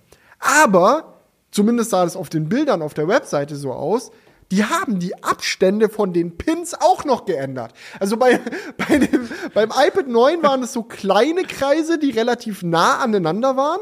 Die Kreise, die so auf dem iPad Air und iPad Pro hinten drauf sind, die sind ein bisschen größer und ein bisschen weiter auseinander. Und die, die jetzt beim iPad 10 drauf sind, sind quasi diese größeren, weiter auseinander gespaceden äh, Pins vom Air und Pro, aber halt an der Position vom iPad 9. Ja. Also, Also so richtig, richtig schön nicht kompatibel. man kann also zusammenfassen, Apple hat bei dem iPad 10 aktiv Sachen umgebaut, um Sachen nicht kompatibel zu machen. Ich glaube, da kommen wir in an unserer Analyse auf jeden Fall jetzt weiter voran. Sie haben nämlich einfach gesagt, Apple Pencil 2 soll nicht kompatibel sein. Wir bauen das Gehäuse um, damit das nicht geht. Unsere bisher. ja, das ist wirklich genauso. Ja, so aktiv so, nein, das soll nicht funktionieren. Genau, unsere bisherigen ähm, Tastaturen und Cases sollen auch nicht funktionieren. Deswegen bauen wir diesen 3-Pin-Connector auch um. Ja, und ich check's halt nicht so. Entweder findest du halt das System mit so Zweiteiler und so besser als das, was du bisher hattest, dann stell halt alles um, auch die neuen iPad Pros. Safe, so, ja. und du kannst ja auch, du kannst ja auch mit derselben, mit demselben Art Connector unterschiedliche Modelle anbieten. So, du kannst ja eine Tastatur ohne USB-C-Port und ohne Hintergrundbeleuchtung machen, die ein bisschen günstiger ist, und eine mit Hintergrundbeleuchtung und USB-C-Port, die dann mehr kostet. Aber wenn die beide über dieselben Konnektoren rangehen, ist ja wurscht. Da kann ja jeder die Tastatur für jedes iPad kaufen, wie er will. Und wenn man noch eine zu Hause rumliegen hat oder so, dann funktioniert die auch mit jedem iPad, die man will. So, da gibt es dann keine Verwirrung und man hat trotzdem die Möglichkeit für den Kunden, sich da zwischen verschiedenen Dingen zu entscheiden. Ja. Und apropos, ne, und zwischen verschiedenen Dingen entscheiden, ne, am allerschlimmsten finde ich diese beschissene Namensvergabe für diese Tastaturen. Das kann echt nicht wahr sein. Also, jede Tastatur fürs iPad von Apple ist eine Kombination aus den Worten Smart, Keyboard, Magic und Folio. Es gibt das Smart Keyboard, das Magic Keyboard, das Smart Keyboard Folio und das Magic Keyboard Folio. Und wie soll irgendein. Nee, jetzt mal ernsthaft. Und die sind auch nicht irgendwie, wie ich gerade meinte, so, ja, ja, okay, nimm halt das, was du willst. Jedes dieser Tastaturen ist mit einem anderen iPad kompatibel. So, wenn du aus Versehen das Smart Keyboard Folio statt dem Smart Keyboard kaufst, geht schon wieder nicht. Oder du kaufst halt das Magic Keyboard Folio statt dem Smart Keyboard Folio, dann guckst du auch blöd in die Wäsche, weil das dann nur an dem iPad funktioniert, der 10. Generation und nicht am iPad Air. So, das kann doch wohl nicht wahr sein. Aber Felix, aber Felix. Sei, Was? Reg dich nicht auf, zumindest legen sie nicht mehr das Netzteil in die Verpackung, um der Umwelt etwas zugute zu tun. Beim iPad ist das Netzteil in der Verpackung, Mann. Ach, das auch noch. Komplette ja. Das ist so eine Scheiße. Nee, finde ich auch richtig und alles. Also ein Computer ohne Netzteil verkaufen ist ein bisschen argaffig. So, aber weißt du, das Ding ist, viele Leute geben Apple echt echt äh, richtig viel Shit dafür, dass sie so auf Umwelt tun und dann komische Entscheidungen treffen. Aber man muss ja wirklich sagen, es gibt viele Dinge, die Apple macht in Richtung Nachhaltigkeit, in Richtung Umweltschutz, die echt gut sind. Ja, die Geräte sind teilweise echt aus vielen recycelten Materialien. Apple hat ein gutes System, um alte Geräte wieder zu recyceln, wenn du die einschickst. So, es gibt viele Entscheidungen, die auch so im Produktdesign getroffen werden. So alleine, dass die Geräte so viel Rechenpower haben und so lange mit Software unterstützt werden, hilft ja auch der Nachhaltigkeit extrem. Aber wenn du dich hinstellst und sagst, Nachhaltigkeit ist uns wichtig, dann kannst du doch nicht so einen absoluten Tastatursalat veranstalten, wo dann Leute am laufenden Meter alte Tastaturen wegwerfen müssen, weil da nichts mehr mit nichts kompatibel ist. Also das ist doch, Kompatibilität ist doch auch ein Nachhaltigkeitsfaktor. Und ich check nicht, wie die aktiv Energie reinstecken, dieses Tastatursystem weniger nachhaltig zu machen. Ja. So, dass, das kann es nicht sein. Vor allem, weil es komplett unnötig ist. Sie hätten ja auch easy die Pins so machen können wie beim iPad Air und trotzdem ihr neues Tastatur. Also du kannst auch zwei. Es ist möglich, zwei Pins zu machen. Mach halt Pins auf die Rückseite und mach Pins an die Kante und dann kannst du jede Tastatur an jedes Gerät ranmachen und es funktioniert wieder. So, aber nee, nee, das ist dann wieder nicht Apple-like. Wir dürfen irgendwie unser schönes Aluminiumgehäuse, da dürfen keine Pins, es muss schön clean aussehen. Da darf man so wenig Pins wie möglich, bitte. Ach, herrlich. Das geht, also jetzt mal, ich liebe ja Apple für minimalistisches Design und ich finde es gut, dass denen auch so Sachen wichtig sind, wie, ja, okay, das muss alles immer symmetrisch sein und wir machen jetzt so einen USB-Port dann nicht so leicht daneben oder so, wie Samsung oder so das gerne mal, mal macht, so, nee, das muss alles gemittelt sein und so, das, das hilft ja viel auch dabei, dass diese Geräte sich irgendwie magisch und schön anfühlen. Aber wenn die Funktionalität so doll darunter leidet, so ist es muss immer so Form follows Function, nicht Form over Function. Das darf nicht passieren. Und ich habe das Gefühl, dass beim iPad 10 extrem passiert ist, weil ein Argument, was ich halt auch viel gehört habe, warum die jetzt Apple Pencil 1 supporten und nicht 2 ist, ja, sie haben ja die Webcam oben da jetzt so an die lange Seite in die Mitte gemacht, also genau an den Ort, wo normalerweise der Magnet zum Aufladen vom Pencil wäre. Ähm, da gab es vielleicht Probleme, dass der Magnet oder so mit der Kamera da äh, sich im Weg stand oder irgendwie Störsignal gemacht hat oder bliblablub. Und da denke ich mir halt auch, ist es wirklich, wenn das das Problem war, ist es dann wirklich nicht möglich für Apple zu sagen, wir nehmen die Kamera und machen die zwei Zentimeter weiter nach links. So, das ist eh ein schwarzer Rahmen, du siehst die Kamera kaum. So, ich verstehe, dass es dann nicht mehr symmetrisch ist, aber wenn, wenn dann die Lösung ist, ja, wir machen ein System aus einem Adapter und einem Kabel und dann versteckt, also das ist ja beim besten Willen nicht besser.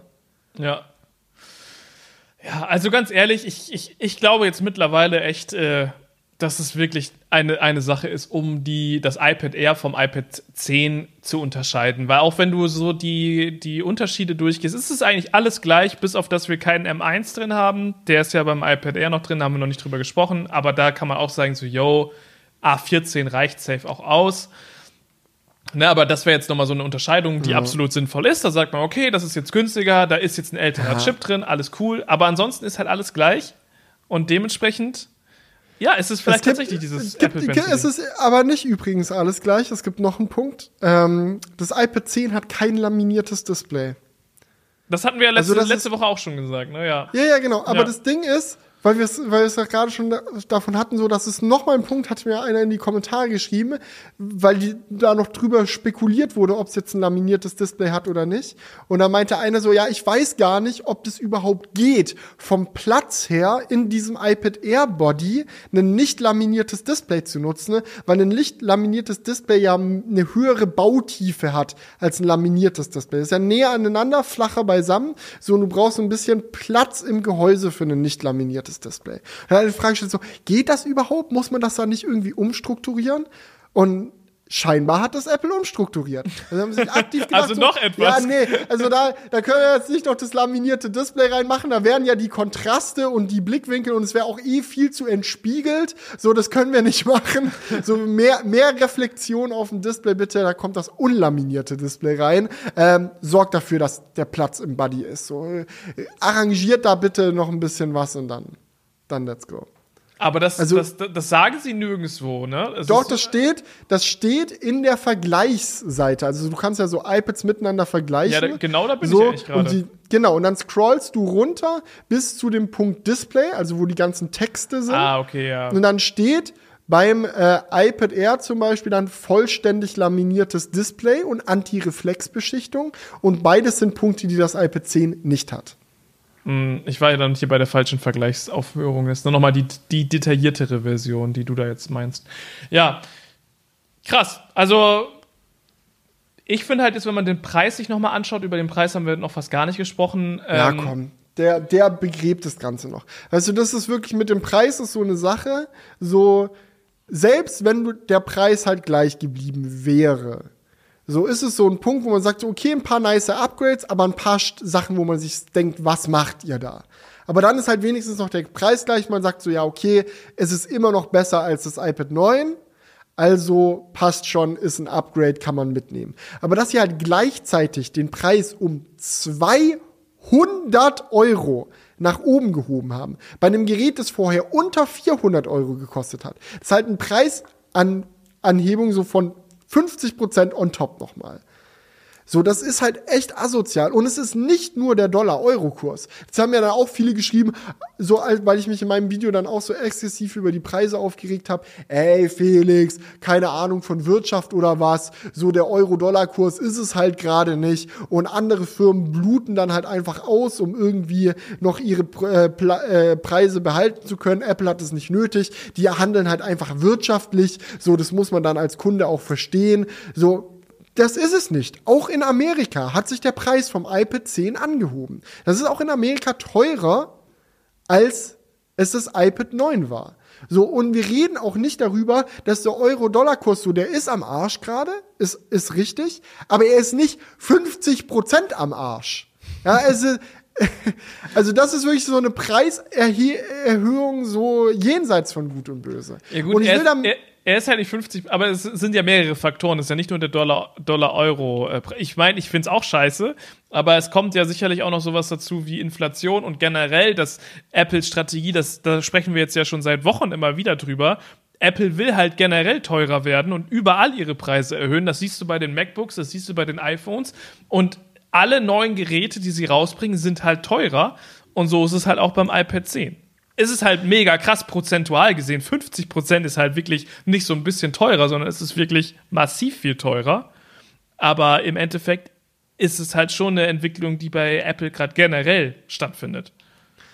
Ja, aber da stelle ich mir halt auch die Frage, ich meine, es gibt so viele Firmen, die schon gut gezeigt haben, wie man über die Zeitpreise anheben kann. Also wenn man sich zum Beispiel mal OnePlus anguckt oder so, die haben ja auch als Budget-Brand quasi gestartet, irgendwie den Flaggschiff-Killer zum günstigen Preis rausgebracht und dann jedes Jahr halt so ein bisschen, hey, es gibt einen Haufen neue Features, dafür ist es ein bisschen teurer geworden. Nächstes Jahr ist ein Haufen neue Features, dafür ein bisschen teurer. Und das machst halt über Jahre verteilt immer und immer wieder und dann stößt es halt dem Kunden auch nicht negativ auf, weil du hast halt das Gefühl, ah ja, ich bekomme mehr aber dafür zahle ich halt auch ein bisschen mehr, okay, passt. Und dann kannst du halt langsam aber sicher deine Preisstruktur nach oben schieben. Was wir jetzt aber haben, ist, dass Apple von einem Moment auf den nächsten sagt, gut, wir haben jetzt eine Generation, wo sich ein bisschen was getan hat, aber der Preis ist deutlich teurer. So, und dann fängst du halt an, die neuen Geräte mit den alten zu vergleichen, weil die gibt's ja immer noch. Du kannst ja ein iPad Air vierte Generation ohne M1-Prozessor mit dem A14 immer noch im Apple Store kaufen als refurbished Gerät. Das kostet 50 Euro weniger als ein iPad 10 und hat Apple Pencil 2 Support und ein laminiertes Display. Und den M1. Nee, äh, A14 auch. Das ist iPad Air vierte Generation. Ach, das, ah, mit okay. M1 ist fünfte Generation. Ah, okay. Ja. Also das genau. iPad. Genau. Aber es ist quasi dasselbe Gerät in besser. Für genau. 50 Euro weniger. Und es gibt ja auch Stores außerhalb des Apple Stores. Zum Beispiel, ich habe das jetzt gerade mal geguckt bei Idealo, das iPad Air mit dem M1, also die, die aktuelle Version, kostet da 630 Euro. Und das, das ist, das ist halt auch 50 Euro mehr als das iPad 10. So, und genau. da würde ich auch sagen, nimm, lohnt sich auf jeden Fall. Und auch wenn du die Power vom M1 vielleicht jetzt noch nicht brauchst, es macht das Gerät langlebig. Ja, also und alleine, da wirst du, in zehn Jahren wirst du dich dann darüber freuen, dass du den Chip hast. Alleine der zweite Apple Pencil ist, glaube ich, schon auch einfach ein bisschen nicer. Ja, und dann auch noch so die Geschichte, so, wo ich dann dachte, so, ah, okay, sie haben selber gemerkt, dass sie den Preis vielleicht ein bisschen zu doll angehoben haben, deswegen gibt's für Schu Schulen und dies und das immer noch das iPad 9, also sie haben es nicht aus dem Sortiment rausgenommen, was ja auch ein First ist. Also ich weiß nicht, wann Apple das letzte Mal die Baseline iPad ähm, äh, Generation geupgradet hat und trotzdem die alte noch weiter verkauft hat. Aber dieses Mal ist es so. Ähm, aber auch da haben sie den Preis angehoben, um 50 Euro. Also von äh, 380 auf 430 hoch. Ja. Also, und da bekommst du ja wirklich gar nichts mehr. Das ist ja exakt das gleiche Produkt. Genau. Und es ist auch so ein Ding, so andere Händler haben das schon längst günstiger. Ich habe da noch mal geguckt, du kannst das Ding teilweise, also iPad 9 auf Amazon irgendwie für 300 Euro schießen, aber Apple hebt erstmal den UVP noch mal um 50 Euro an. Krass. Ja. Aber naja, gut. Ich würde sagen, iPad 10, machen wir an der Stelle mal den Sack zu und ein richtig dickes Dankeschön. Geht an der Stelle dann erstmal noch ganz kurz an Hama Smart Home raus, die diesen Crewcast als Sponsor unterstützen. Ich denke, der Name ist ziemlich selbsterklärend. Hammer hat Smart Home Produkte am Start. Natürlich, die klassischen Glühbirnen, man kennt's, muss immer in jedem guten Smart Home Sortiment mit dabei sein. Es gibt von Hammer Smart Home auch richtig geile smarte Steckdosen, die ultra kompakt sind. Sehr schön. Julian hält gerade eine hoch, da seht ihr die. Die ist einfach nur eckig, minimalistisch, passt, kann man dann mit seinem Smartphone verbinden und steuern und es gibt Heizkörperthermostate, was glaube ich gerade in aktuellen Zeiten ne, vielleicht gar nicht so eine schlechte Idee ist, um vielleicht die Heizkosten und so auch ein bisschen besser steuern zu können. Genau, und das ist, glaube ich, gerade diesen Herbst beziehungsweise Winter so mit eines der gefragtesten Smart Home Artikel, weil es halt einfach mega sinnvoll ist, zu schauen, dass man zu Hause seinen ähm, Energieverbrauch so handhabt, dass er möglichst minimal ist, aber man trotzdem noch einigermaßen warm durch den Winter kommt. Und gerade bei uns in der Halle, ihr wisst, wir haben da 300 Quadratmeter, fragen wir uns genau das Gleiche und deswegen probieren wir da gerade mit Thermostaten rum und haben auch das Hammer-Thermostat jetzt mal angeschlossen. Was ich hier sehr gut fand, war die einfache Handhabung, also die Installation war wirklich easy.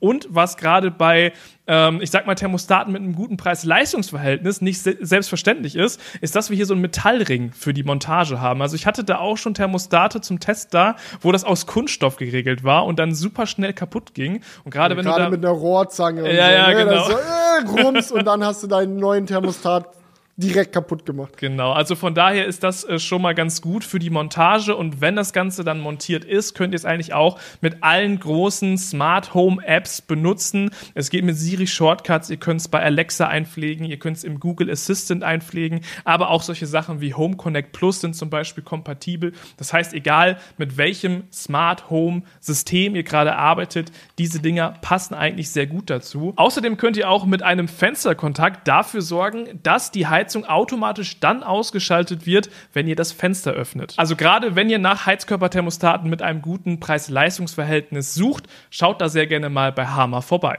Link ist auf jeden Fall unten in der Videobeschreibung. Ein QR-Code gibt's glaube ich, auch. Den könnt ihr dann einfach mit eurem Handy aus unserer Episode rausscannen und da auf der Webseite landen. Dickes Dankeschön geht auf jeden Fall raus für den Support. Aber gut, Julian. Ich glaube, es gibt noch ein bisschen es was. ist an der Zeit. es ist an der Zeit. Wir müssen über ein Thema reden, über das wir jetzt noch gar nicht gesprochen haben. Neue iPads. Oh. Nee, warte. Noch mehr Ich hab- iPads? Ich habe ein Déjà-vu. Hab, nein, Leute, iPad-Thema ist noch nicht vorbei. Es gibt ja auch noch die neuen iPad Pros, die vorgestellt wurden. Da können wir auch noch mal drüber, drüber quatschen kurz. Ähm, ich finde, bei denen ist die Geschichte ein bisschen anders. Aber wenn du ein amerikanischer iPad-Käufer bist, so, dann ist es so eine Geschichte, yo, die haben ein paar kleine Upgrades gebracht, M2-Prozessor ist drin und noch ein paar andere Sachen. Ähm, und es kostet halt dasselbe wie davor. Okay, passt, beschwert sich niemand darüber, wenn dasselbe Gerät einfach besser wird.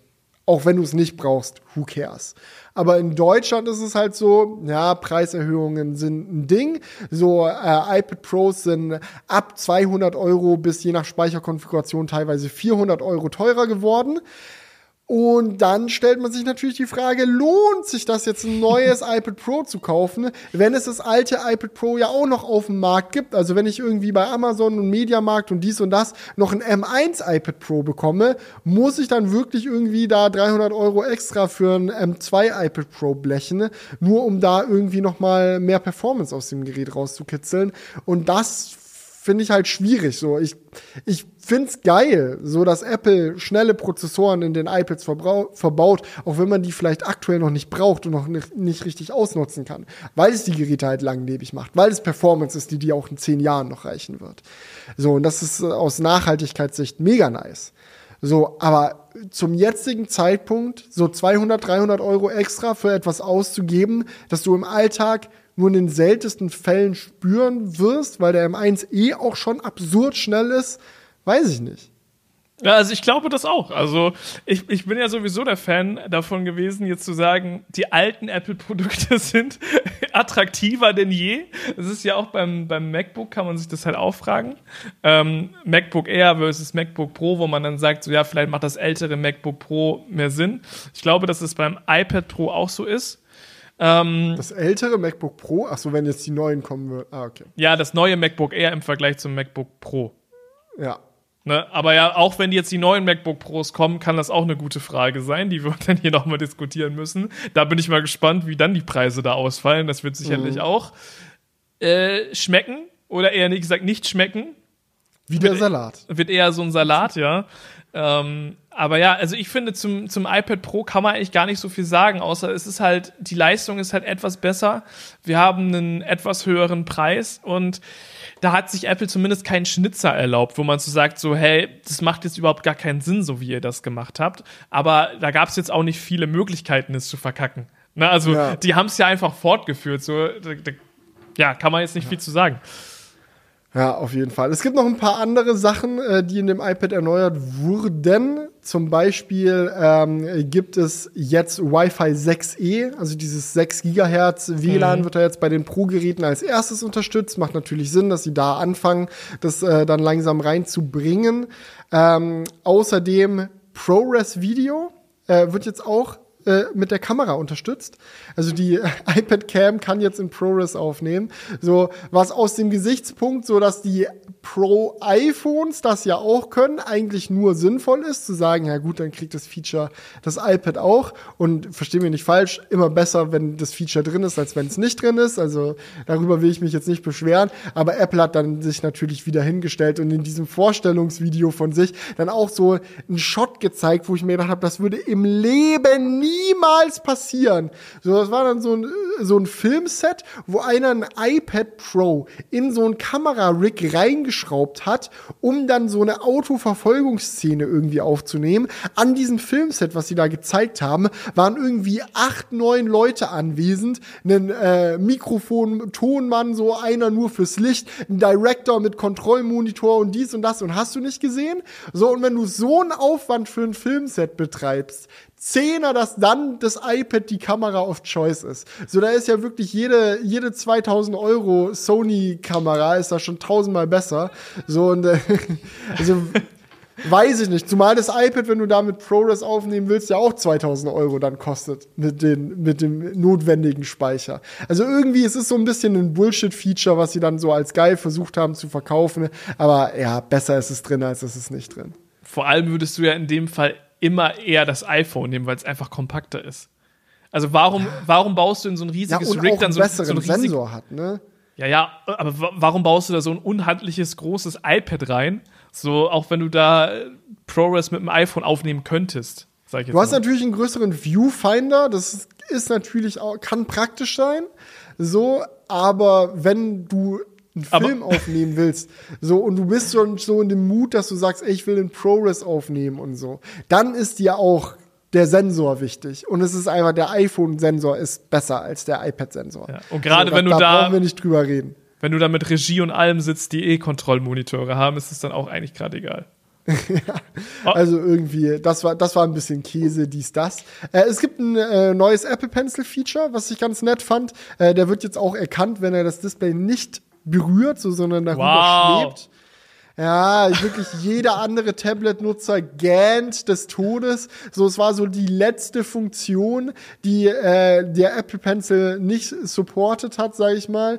Also ähm, Apple Pencil ist ja, kann man glaube ich schon sagen, im Vergleich zu vielen anderen äh, Tablet-Penseln und äh, Stylussen und Grafiktabletts und so schon auch ein Pencil, der eher viel drauf hat und gut äh, durchingeniert ist. Aber dieses Hover-Feature, was echt viele haben, hatte Apple halt bisher noch nicht. So, hast du jetzt dein zehn Jahre altes Galaxy Tab? Ja. Das ist älter als zehn Jahre, oder? Das ist Wie- von was das? 2000. doch, es ist genau, es ist ziemlich genau zehn Jahre alt.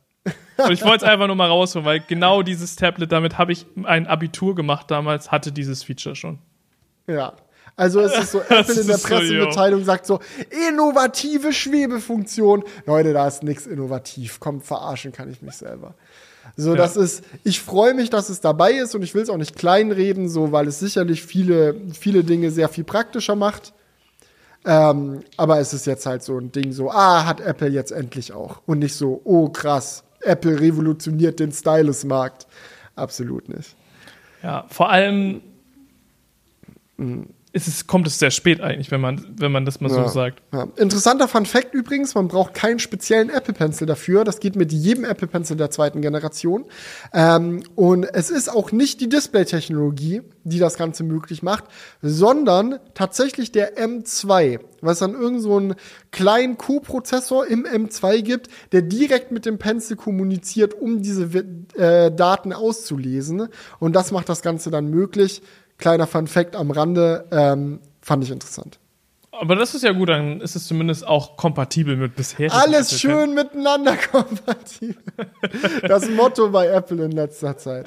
Ja. Aber mit, mit dem ähm, Apple Pencil der ersten Generation natürlich nicht. ja. Wollen also- wir noch kurz über. Ja. Ja, nee, ja, lass uns, lass uns zu Apple TV rüber switchen. Nee, ich wollte noch ganz kurz so. äh, über den M2 quatschen Ja. äh, im iPad. Äh, weil eine Sache, die ich jetzt da auch spannend bei fand, ist, ähm, ich glaube, eine der größten Verbesserungen beim M2 war bei den Notebooks, für mich zumindest, die Media Engine. Die, ähm, der M1 war ja auch schon auf viele äh, Videodateiformate optimiert, aber im M2 haben sie ja jetzt so eine richtige Media Engine gebaut, wie beim M1 Pro und M1 Max auch und M1 Ultra. Die haben ja dann mehrere davon. So, und diese Media Engine ist halt mega gut darin, ProRes Video und auch viele andere Videodateiformate zu verarbeiten. Und im gleichen Atemzug, wo, wo sie jetzt diesen M2-Chip ins iPad Pro reingeklatscht haben, haben sie auch bekannt gegeben, dass DaVinci Resolve, das Oh ja. sehr professionelle und fette Videoschnittprogramm, auch den Weg aufs iPad finden wird. Und ich glaube tatsächlich, dass das ein Use Case ist, bei dem man dann auch wirklich vom M2 profitiert. Also sollte jemand tatsächlich planen, Videos auf dem iPad Pro zu schneiden, mit DaVinci Resolve, ist es vielleicht keine schlechte Idee, das M2-Modell zu kriegen. Aber das ist auch so das Einzige, was mir einfällt.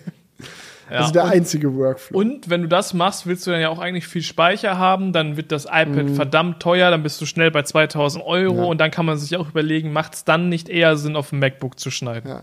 Aber ich sag mal so, Leute, die auf DaVinci Resolve gewartet haben, so oder auf Final Cut warten auf dem iPad, sind da wahrscheinlich eh auch die Leute, die Videoschnitt ein bisschen ernster nehmen. Und da ist man dann eh an so einem Punkt, ähm, ja, es, es muss schon einen besonderen Use Case geben, dass ich nicht lieber auf einem Notebook meinen Videoschnitt mache. Ich glaube, das ist auch so einer der Gründe, warum Apple so lange mit Final Cut auf dem iPad so auf sich warten lässt, ähm, weil die einfach auch wissen, das ist ein Edge Case. So, es es macht natürlich Sinn, so wenn du eine Touch-Steuerung und so hast, gibt es sicherlich Momente, wo es vielleicht ganz geil ist, auf dem iPad Videos zu schneiden und auch mehr Möglichkeiten zu haben, als man jetzt in iMovie hat. So wenn du leicht portabel unterwegs so irgendwie was machen willst. Aber das ist dann auch nicht der Punkt, wo du DaVinci Resolve mit ProRes Video und 500 Color Grading Optionen und bliblablub brauchst. So, das ist halt so, die Überschneidung ist sehr knapp. So auf so einem iPad mit Mini-LED-Display und so, denn da, da zu schneiden, so, das ist dann, ja, eine sehr, sehr schmale Zielgruppe, glaube ich. Die Also dann ich, da das ich glaube aber, das Final, bevorzugt. Final Cut würde eine deutlich breitere Zielgruppe ansprechen. Bei DaVinci Resolve gebe ich dir recht. Ähm, auch wenn das sehr geil ist, dass es das jetzt gibt. Aber ich glaube, bei Final Cut wäre das schon eine, eine breitere Zielgruppe, wenn sie das einführen. Weil überleg dir mal, es gibt, äh, weil Final Cut nutzt man auch jetzt, wenn man keinen Film dreht oder irgendwie ein krasses Video schneidet, sondern Final Cut nutzt du vielleicht auch, wenn du irgendwie etwas nicere TikToks, Reels oder sonst was schneiden willst. Bro, das geht mit DaVinci Resolve auch alles. Also das ist nicht so ein komplett komplexes, unverständliches, mega professionelles Programm. Also du kannst echt viel damit machen, aber ich würde sagen, dass die Einfachheit der Benutzung von DaVinci deutlich näher an Final Cut dran ist, als an Premiere Pro zum Beispiel. Ja, aber Ja. okay, aber ich glaube, so man verbindet es schon eher damit ähm, mit, mit Vielleicht ist es eine Image-Sache, ja. ja, vielleicht ist es einfach eine Image-Sache, aber also ich glaube schon, dass mehr Leute bei Final Cut sagen würden, ach cool, das kenne ich sowieso, da mache ich jetzt mein dies, das drauf. Kleines, kleines Video für Instagram, I don't know. Ja. Aber das geht auch alles mit dem M1. Das geht auch alles mit dem A14 im Zweifelsfall. Also das ist halt auch so, das geht dann halt schneller mit dem M2. Ja. Aber ja, das, das ist so, das Diese- ist so die, die iPad-Geschichte. Wie ist es da mit Hitzeentwicklung? Ist es genau gleich geblieben, was sie da gebaut? Das ist natürlich die Frage, ne? Also sie haben ja jetzt ins iPad Pro den fetten M2 gesteckt. Also auch so eine Sache. Äh, wir hatten es ja vorhin über Supply Chain, dies, das. Und man stellt sich schon die Frage, ist es notwendig fürs iPad dann wirklich den fettesten, fettestmöglichen M2 da reinzuklatschen, so für den du im I, äh, MacBook Air nochmal 300 Euro Aufpreis zahlen muss. So ist es wirklich das, weil ich glaube, gerade so aus deutscher Sicht hätte man sich gewünscht, dass der Preis vielleicht nicht ganz so doll nach oben geht und man dafür halt den M2 mit nur 8 GPU-Kernen bekommt, weil du kannst es auf dem iPad eh nicht ausnutzen und dann hilft dir der niedrige Preis mehr als dieser fette Prozessor. Ich glaube aber, dass Apple ganz genau weiß, dass sie äh, von den iPad Pros eh nicht so viele verkaufen. Also das ist eher so ein Prestige-Produkt, sage ich mal, mal. Also das iPad 10 oder iPad 9 ist so die, die Cash-Cow, wo sie richtig viel äh, unter die Leute bringen. iPad Air ist dann für viele Leute dann noch die Alternative oder iPad Mini und iPad Pro ist halt so, ja, das haben wir, um zu zeigen, dass wir die geilsten sind. Und die Leute, die iPads wirklich ernsthaft benutzen, die haben dann da auch ein Premium-Produkt zum Kaufen. Aber ich glaube, die Stückzahl von denen ist so gering, dass sie sich gedacht haben, ah, scheiß drauf. Lass einfach den, den fetten M2 reinklatschen, damit jeder weiß, so, iPad ist the best Tablet und passt. Vielleicht ist es ja auch so eine Sache, wo sie merken, ähm, bei unseren MacBook Airs werden eh viel mehr Leute den kleineren Prozessor auswählen und wir haben von denen potenziell noch sogar welche übrig. Ja, ja. Ne? Weil so, so, wie ich das verstehe, sind ja die schwächeren M2-Prozessoren dann auch teilweise ja, wie das, sagt sind man? das sind dieselben, die sind gebinnt. Also genau, das ist also so, das dass die in der Produktion äh, sagst, hast du als Ziel, dass du nur die guten produzieren willst, quasi. Also du willst M2s mit 10 GPU-Kernen genau. herstellen und die mit 8 GPU-Kernen sind quasi 10 GPU-Kernen M2s, bei denen bei der Produktion was schiefgelaufen ist. Da ist dann halt, ist ja so ein super feiner Produktionsprozess, so auf so Millinanometermäßigen Geschichten da die Prozessoren zu fertigen und da kann schnell mal was schiefgehen und bevor du dann den Prozessor, wo ein GPU-Kern nicht richtig funktioniert, wegwirfst, sagst du gut, wir deaktivieren zwei Kerne, den kaputten und vielleicht auch noch einen, der gut war. Dann haben wir, oder wenn zwei kaputt sind, deaktivieren wir beide kaputten und so. Und dann haben wir halt einen, einen Prozessor, den wir trotzdem noch verkaufen können, aber dann halt zu einem billigeren Preis. Und ich genau. glaube, dass es echt sein kann, dass viele Leute halt den günstigeren Prozessor wollen im iPad, äh, im MacBook Air, weil es halt günstiger ist. Und äh, aber TSMC zu viele gute M2s produziert. Und Apple sich dann gedacht hat, ach komm, dann packen wir die noch ins iPad. Genau. Ich wollte es gerade nicht so sagen, aber du hast eigentlich auf, auf, auf einen Punkt gebracht, wo was schiefgelaufen ist. Ja, so hätte, hätte man es auch sagen können, ja. Ja. Eine letzte Sache, bevor wir zum Apple TV kommen. Display, das finde ich persönlich ein bisschen schade. Äh, das iPad Pro, für mich, ich finde halt so diese Entscheidung, den M2 reinzupacken, ist zwar logisch, aber nicht kundenorientiert. Also es ist nicht der Punkt, wo Apple sich hingesetzt hat und gesagt hat, wir schauen uns mal an, was iPad Pro Kunden aktuell noch fehlt, was so die Punkte sind, die wir verbessern können, um das Benutzererlebnis mit dem iPad Pro auch aktiv besser zu machen, weil dann hätten sie beim 11 Zoll iPad Pro eigentlich endlich auch mal Mini-LED bringen müssen, aber es ist halt immer noch 12,9 Zoll exklusiv, M2-Chip kriegen aber alle, ob sie es brauchen oder nicht.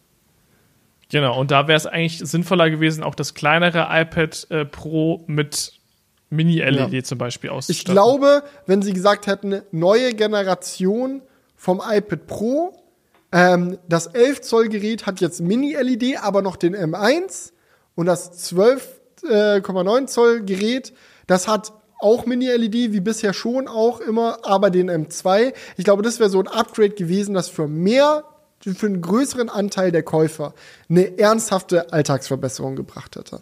Ja, 100 Prozent. Also ich verstehe es auch noch nicht. Meinst du, die haben aktuell, also was der Grund ist, dass da immer noch kein Mini-LED verbaut wurde? Ich kann es dir nicht sagen. Meinst du, das also ist auch noch eine Knappheit oder ist das jetzt einfach so eine Sache? Nein, die können das, wenn die wollen. Die wollen ja. nicht. Gerade weil ja die iPad Pros nicht so viel verkauft werden, kann, kann das ja eigentlich nicht so eine Stückzahlgeschichte sein, oder? Nee. Nee. Die, die können das aber wollen nicht. Aus welchem Grund auch immer. Naja, gut, Apple TV, let's do it. Ich würde sagen, das einzige Apple-Produkt, das man durchaus richtig loben kann. es, es gibt auch ein paar Seltsamheiten bei dem. Und das günstiger geworden ist. Genau, sogar in Deutschland. Ja. Also in Amerika ist es, ist Ihr merkt schon, immer dieser Split, ne? In Amerika ist es richtig krass. Da kostet der Apple TV 4K jetzt 120 Dollar. Also nothing im Vergleich zu vorher. So in Deutschland hat das Ding ja vorher 200 Euro gekostet. Aber auch in Deutschland ist der Preis ein bisschen nach unten gegangen. Es gibt zwei Modelle, eins für 190 und eins für 170, glaube ich. Also wir haben es jetzt in günstiger und es ist nicht nur günstiger geworden, sondern in vielerlei Hinsicht auch besser, weil da jetzt ein A15, glaube ich, drin steckt oder ein A16. Irgendein, irgendein wilder aktueller Chip. Ich glaube, es war der R15. Ähm, ja, äh, hier steht das bestimmt irgendwo. Ja, A15 Bionic. Ähm, ist da jetzt drin. Das heißt, mehr Power für Gaming und so. Ich weiß nicht, wie viele Leute zocken auf ihren Apple TVs, aber es ist ja auch für Apple Arcade-Titel Pflicht, Apple TV kompatibel zu sein. Von daher macht es da auch so ein bisschen einen Bottleneck weg, wenn alle immer sich bemühen müssen, noch auf dem und dem Prozessor zu laufen. So Apple TV hat jetzt auch eine A15 und HDR 10 Plus wird da jetzt auch äh, unterstützt durch den neuen Chip. Also eigentlich eine ganz nette Sache. Fernbedienung hat auch USB-C bekommen. Immer noch kein AirTag, was ich null checke. Ich finde es in den AirPods maximal sinnvoll und hätte mir so eine Funktion auch für die Fernbedienung gewünscht. Ähm, Ellie hat erst äh, gestern unsere Apple TV Fernbedienung verloren und nicht wiedergefunden. Also realer Use Case, den man braucht. Ähm, eine Sache, die aber ein bisschen seltsam ist, ist die Unterteilung in die zwei Geräte. Weil um diesen niedrigen Preis für das Apple TV zu ermöglichen, hat Apple angefangen, Dinge auszubauen. Ja, das kennen wir die, ja schon. Ja, und diese Dinge, die sie ausgebaut haben, sind auf der einen Seite Ethernet fürs günstigere Modell. Also das günstigere hat auch weniger Speicher, aber es hat auch kein Ethernet, was, glaube ich, vielen Leuten scheißegal ist. Also ich habe meinen Apple TV nicht mit Ethernet verbunden und er funktioniert prima über WLAN. Ähm, aber soll ja Leute geben, denen das dann wichtig ist, um irgendwie auch mit äh, einem Home-Server oder so verbunden zu sein. Die können dann den teuren kaufen. Aber was ich noch interessanter finde, ist, Fred ist nur beim teureren Modell mit dabei. Und das war früher ja auch beim günstigen Modell dabei, oder? Ja, und mit günstig meinst du, dass das 200 Euro gekostet hat. Okay. Also selbst, also sie haben es günstiger gemacht und rausgenommen. Also es ist schon so, du zahlst weniger und kriegst weniger. Also an der Front alles in Ordnung, finde ich fair. Ähm, aber man konnte bisher nicht aus Versehen einen Apple TV ohne Fred kaufen. Das geht jetzt. Ja. Ich frage mich halt auch, da in, inwiefern sich das, das, das lohnt, ne? weil wir haben dann jetzt hier einen Preisunterschied von 20 Euro, also um, etwas mehr als 10 Prozent bei diesem Produkt. Mhm. So, und wie sehr lohnt es sich da, den Produktionsprozess umzubauen? Würde mich auch mal interessieren, wenn man dann so ein Apple TV aufmacht, ob da nicht doch noch irgendwie der Ethernet-Port auf der Platine ist oder so und die nur das Gehäuse irgendwie zugemacht. Das wär's, ja. Weil die haben ja schon eine krasse Marge auf ihren Produkten. Und ich glaube, auf dem ist es gar nicht mehr so hoch, weil du, der A15 ist schon ein echt geiler High-End-Chip, das kann man nicht, nicht anders sagen. So, der A15 ist so im Smartphone-Bereich so mit einer der leistungsstärksten, also auf CPU-Seite glaube ich sogar abgesehen vom A16 der leistungsstärkste. GPU ist ein bisschen schwächer als die aktuellen Snapdragon-Chips, aber es ist schon ein High-End-Smartphone-Chip mit echt viel Power. Und du kriegst es in einem Gerät, das 150 Euro, 170 Euro kostet. Das kann so, oder in Amerika 120 Dollar, ist halt lächerlich. Wie ich es 120 Dollar oder auch nur 300 Dollar Android-Smartphone hätte so viel Leistung wie dieser Apple TV hat. Es ist schon absurd. Es kann halt gut sein, dass Apple äh, da einfach versucht, den Preis einfach gering zu halten, weil wenn man sich auch mal den Streaming-Stick-Markt anguckt, sind ja eigentlich alle Konkurrenten deutlich günstiger als das. Also mhm. egal, ob du dir jetzt ein Fire TV, ein Chromecast mit Chrome, mit äh, Google TV, sorry, holst oder sonst was, die sind ja alle deutlich günstiger, die liegen dann immer so zwischen, ich sag mal, 30 und wenn du wirklich viel Geld ausgeben willst, 100 Euro. Und Apple ist da halt einfach deutlich teurer und vielleicht haben sie deswegen gesagt, wir müssen da einfach ein bisschen auf den Preis schauen weil sie sicherlich ja. auch ihre Services promoten wollen mit Apple ja. Arcade und Apple TV Plus. Ja, ich glaube auch. Und es ist für mich auch so ein bisschen der Beweis, dass es möglich ist für Apple. Und ich meine, nicht, dass man einen Beweis von der reichsten Firma der Welt braucht, dass es möglich ist, dass die auch mal geringere Gewinnmargen akzeptieren. Aber man sieht, beim Apple TV ist es ihnen wichtig, deswegen gehen sie im Preis runter, selbst in Deutschland, obwohl sie einen neueren, besseren Prozessor eingebaut haben. So, und da geht's. Und beim iPad schreiben mir dann Leute Kommentare, Felix, du hast keine Ahnung von Wirtschaft, Apple sind da die Hände gebunden, die müssen das Ding so teuer machen. Nee, müssen sie nicht. Sie können da auch in den sauren Apfel beißen, haha, ähm, und zum Beispiel wenigstens das iPad 9 weiterhin zum selben Preis anbieten. Also hat sie niemand gezwungen, das Ding 50 Euro teurer zu machen. Also das ist echt, echt Quatsch. Also das braucht mir niemand erzählen.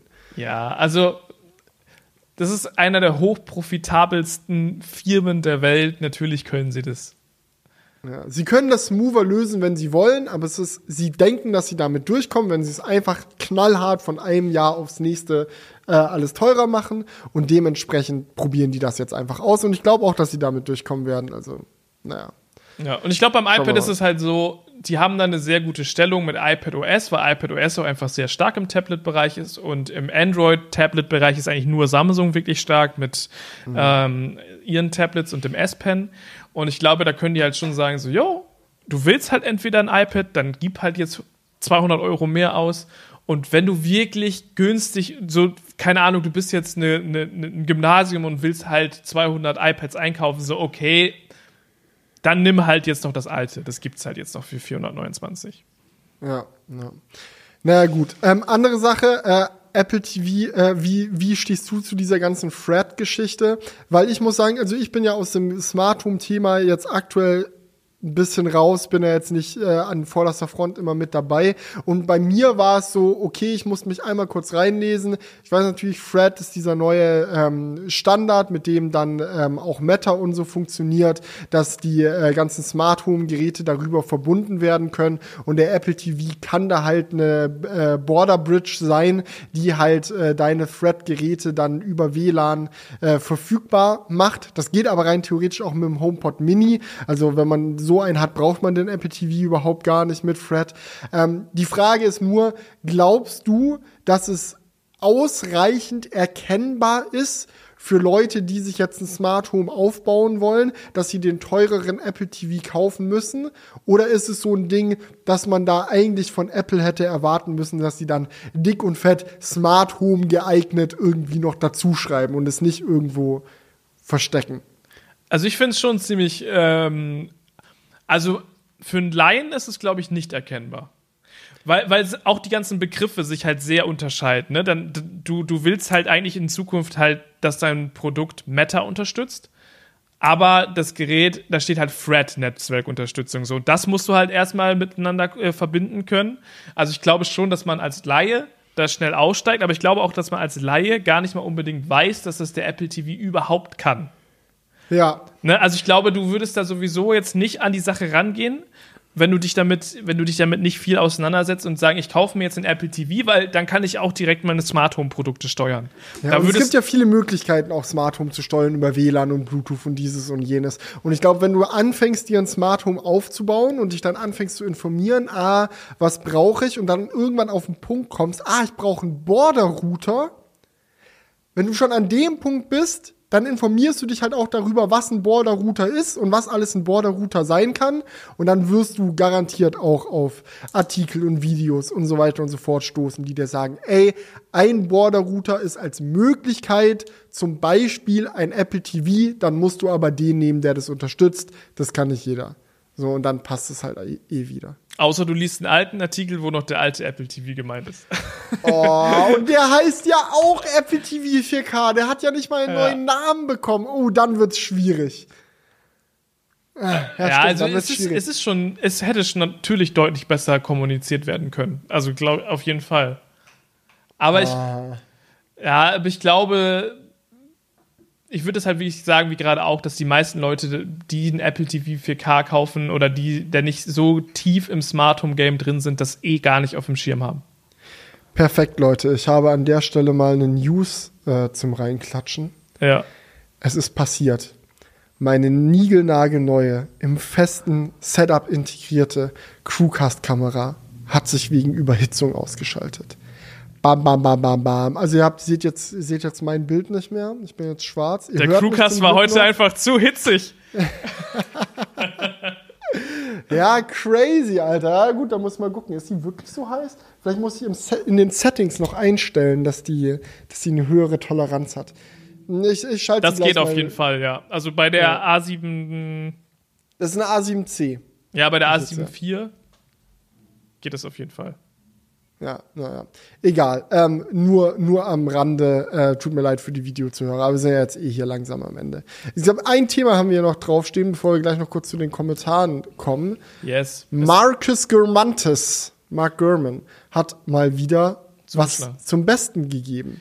Genau, wir haben ja über die äh, Google Keynote letztens gequatscht und äh, Google dafür gelobt, dass sie da jetzt das ähm, Konzept nächstes Jahr bringen mit äh, dem Pixel-Tablet und so einem Sta Standfuß dafür, dass du es halt quasi auf so einem Dock nutzen kannst, wo dann halt auch der Lautsprecher besser ist. Und jetzt sagt Mark Gurman so, yo, genau das ist sowieso geplant bei, äh, dem, fürs iPad. Da hatten wir ja auch letztes Mal gesagt, so wäre eigentlich voll das geile Produkt, was man entwickeln könnte.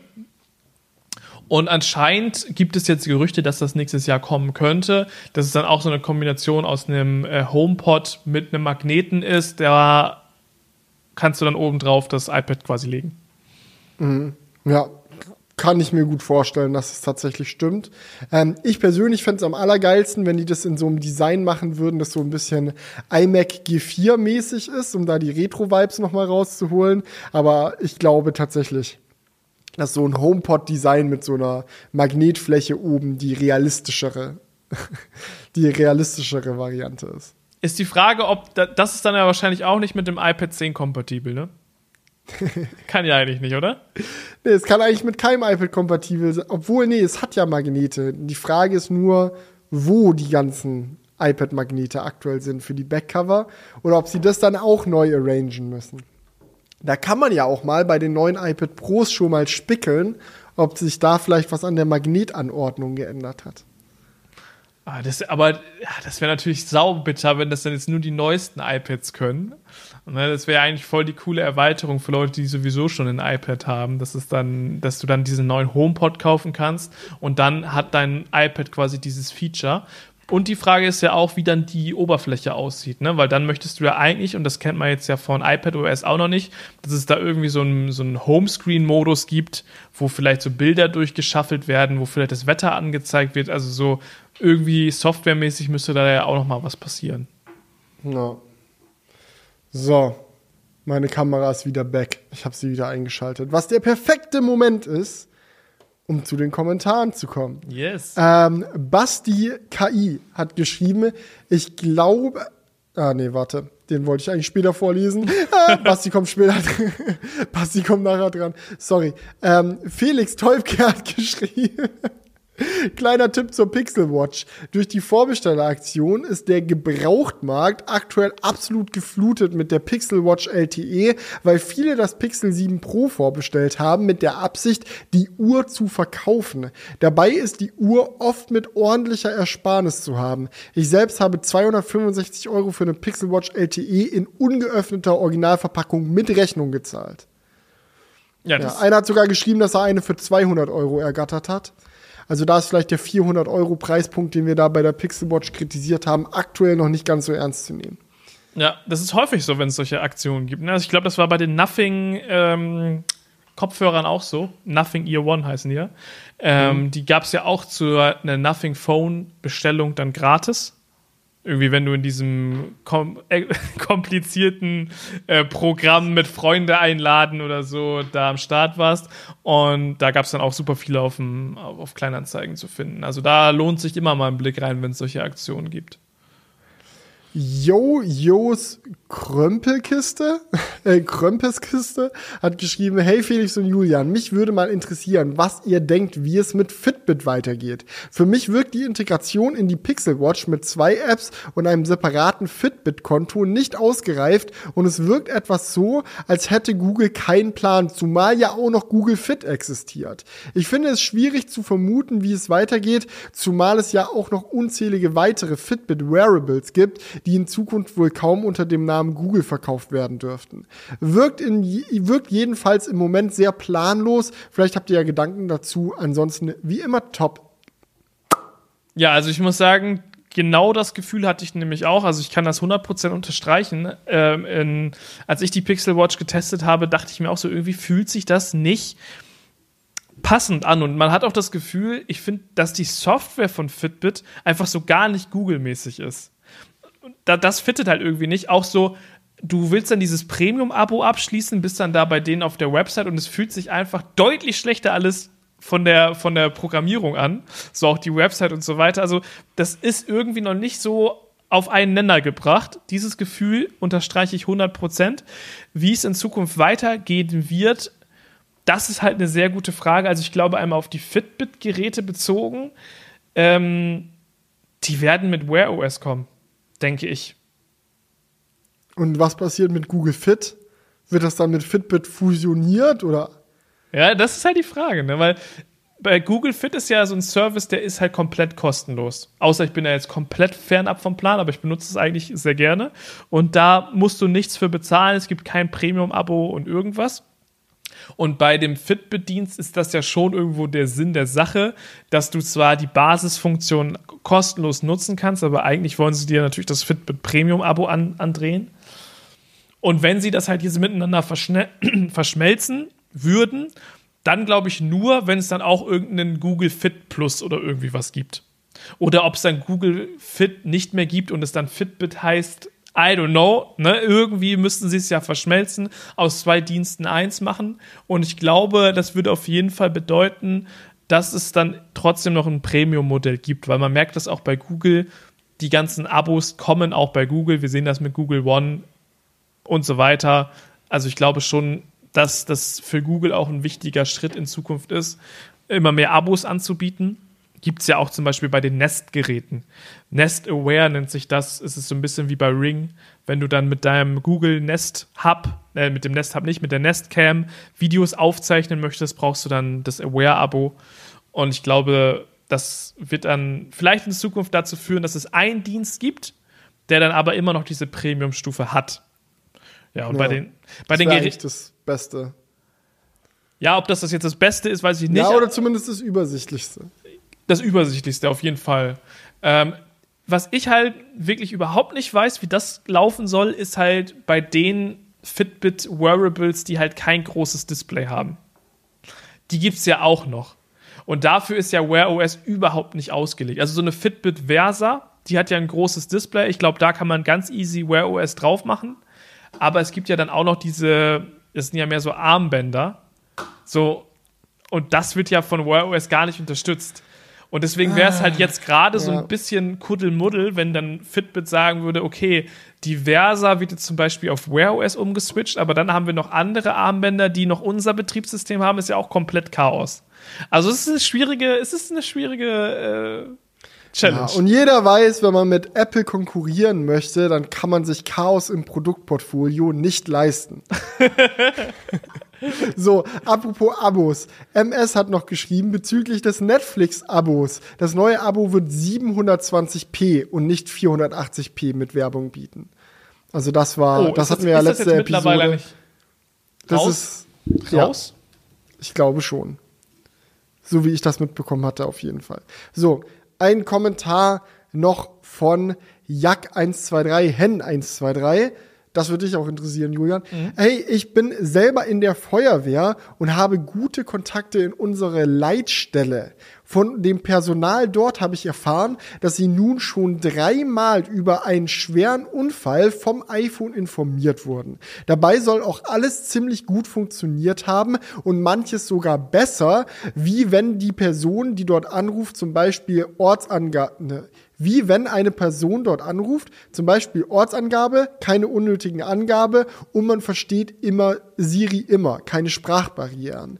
Bei der Apple Watch ist ja so ein ähnliches Feature schon länger verbaut und dort funktioniert es wohl auch ziemlich gut bei der Leitstelle. Das ist zumindest die Erfahrung, von der ich gehört habe. Mit freundlichen Grüßen, Jakob.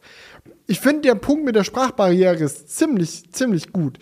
Weil selbst wenn du bei, in so einer Notsituation ähm, es gebacken bekommst, unaufgeregt, sauber die wichtigen Informationen rüberzubringen, kannst du halt immer noch eine schlechte Telefonverbindung haben oder irgendwie einen heftigen Akzent oder dieses oder jenes und so einen Server, der von Apple aus dort anruft und mit einer deutlichen Siri-Stimme sagt, was los ist, sorgt, glaube ich, dafür, dass du schneller und deutlicher an diese Infos kommst. Ja, auf jeden Fall. Und manchmal ist man ja auch vielleicht irgendwie hektisch am Sprechen und sagt dann so, ja, ja, ich bin, ich bin jetzt hier auf der, oh, wie hieß die Autobahn noch? A33, ne? Und wo bist du denn da jetzt? Ja, so, I don't know. Ne? Also das ist auf jeden Fall praktisch. Ähm, mich ja. würde mich würd halt interessieren, ob die dann auch mit äh, Fehlalarm zu tun haben.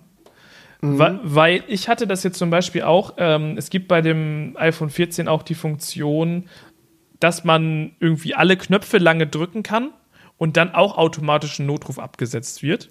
Und das gibt's auch schon länger, ja. Ja, das kann gut sein. Äh, auf jeden Fall war das bei mir, hatte ich das auch irgendwie aktiviert äh, für das Video und es ist in meiner Hosentasche losgegangen. Was? Ja, ich weiß auch nicht, oder ob das irgendwie Also muss. wie hast du es geschafft, diese Knöpfe alle gleichzeitig mit deiner Hose zu drücken? Die sind ja an unterschiedlichen Seiten von dem Gerät. Ich weiß es auch nicht. Auf jeden Fall wurde mir dann angezeigt und es hat auch nicht gepiept oder irgendwas. Aber ich habe dann das Handy einfach irgendwann mal rausgenommen und dann stand da, es wurde ein Notruf abgesetzt. Und ich Perfekt. so, ich so, okay. Ich habe wirklich nichts davon mitbekommen. Es ist auch niemand gekommen und ich, ich dachte mir nur so, Ja, hä? ein Hosentaschenanruf, so, dann liegen die einfach wieder auf. Ja. Ja, wenn sowas kommt. Aber ich glaube, die Funktion ist deswegen eingeführt worden.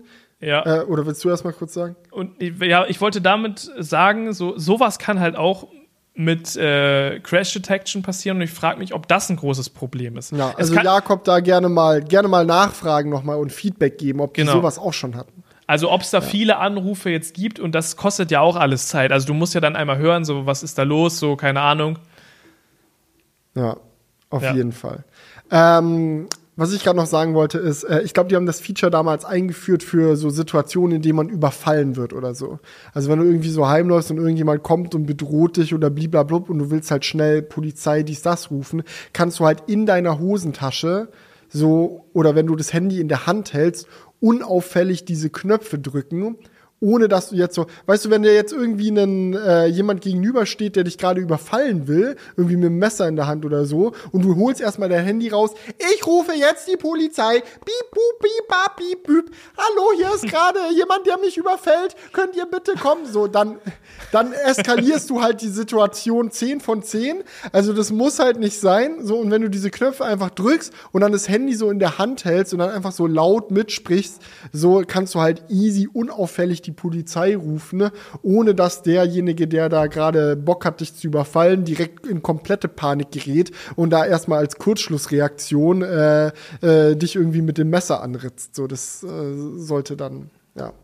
Also so für, dafür ist es, glaube ich, gedacht. Und deswegen, und deswegen kommt auch bestimmt nicht so ein lautes Piepen wie bei Crash Detection und ich habe es nicht mitbekommen in der Hosentasche. Na, ja. So, jetzt Basti KI. Der Kommentar. Jetzt ist er am Start. Ich glaube, irgendwas hat da mit der 3000 Quadratmeter Halle für den Outro-Song nicht geklappt. War wahrscheinlich schon für was anderes gebucht. Und Daniel hat noch dazu geschrieben, ja, da hat jemand Tücher als Akustik. Isolation aufgehangen. Nee, wir haben es einfach nur vergessen. Euer lieblingsunorganisierter Podcast, wir reichen es nach. Komm, die Halle gibt's jetzt in dieser Episode. Oder auch nicht, dann halt in der übernächsten. Aber ich würde sagen, ihr müsst die, müsst die Halle dann leider über einen Adapter mit fünf Kabeln anschließen. Aber ich würde sagen, das war's mit dieser Episode. Es hat mich sehr gefreut. Kurs geht raus fürs Zuhören, mit dabei sein. Wir sehen und hören uns nächste Woche. Macht's gut. Bis dahin, Leute. Ciao. So. Wake up, honey, I'll make you breakfast. Fresh coffee and bagels too. A new day is waiting for us. We got lots of fun stuff to do. Let's go to the zoo and feed the monkeys. I can lend them your baseball cap. Let's make the day a barrel of fun. Growing up is just a trap.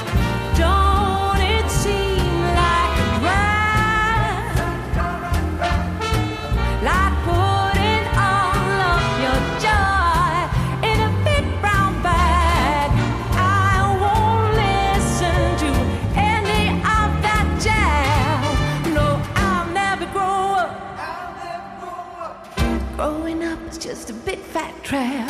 I take pride in never working a day. Can't see the use of it anyway. Who can think I'm such a load of crap? Growing up is just a trap.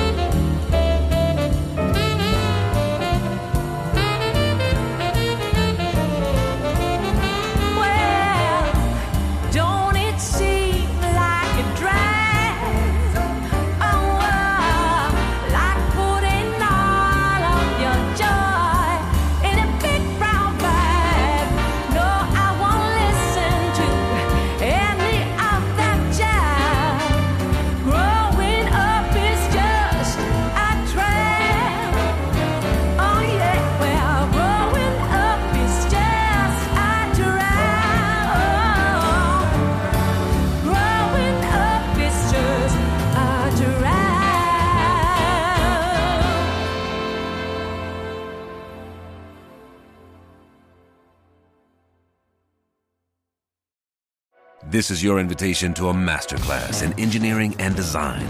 Your ticket to go from zero to 60 with the Lexus Performance Line. A feeling this dynamic is invite only. Fortunately, you're invited.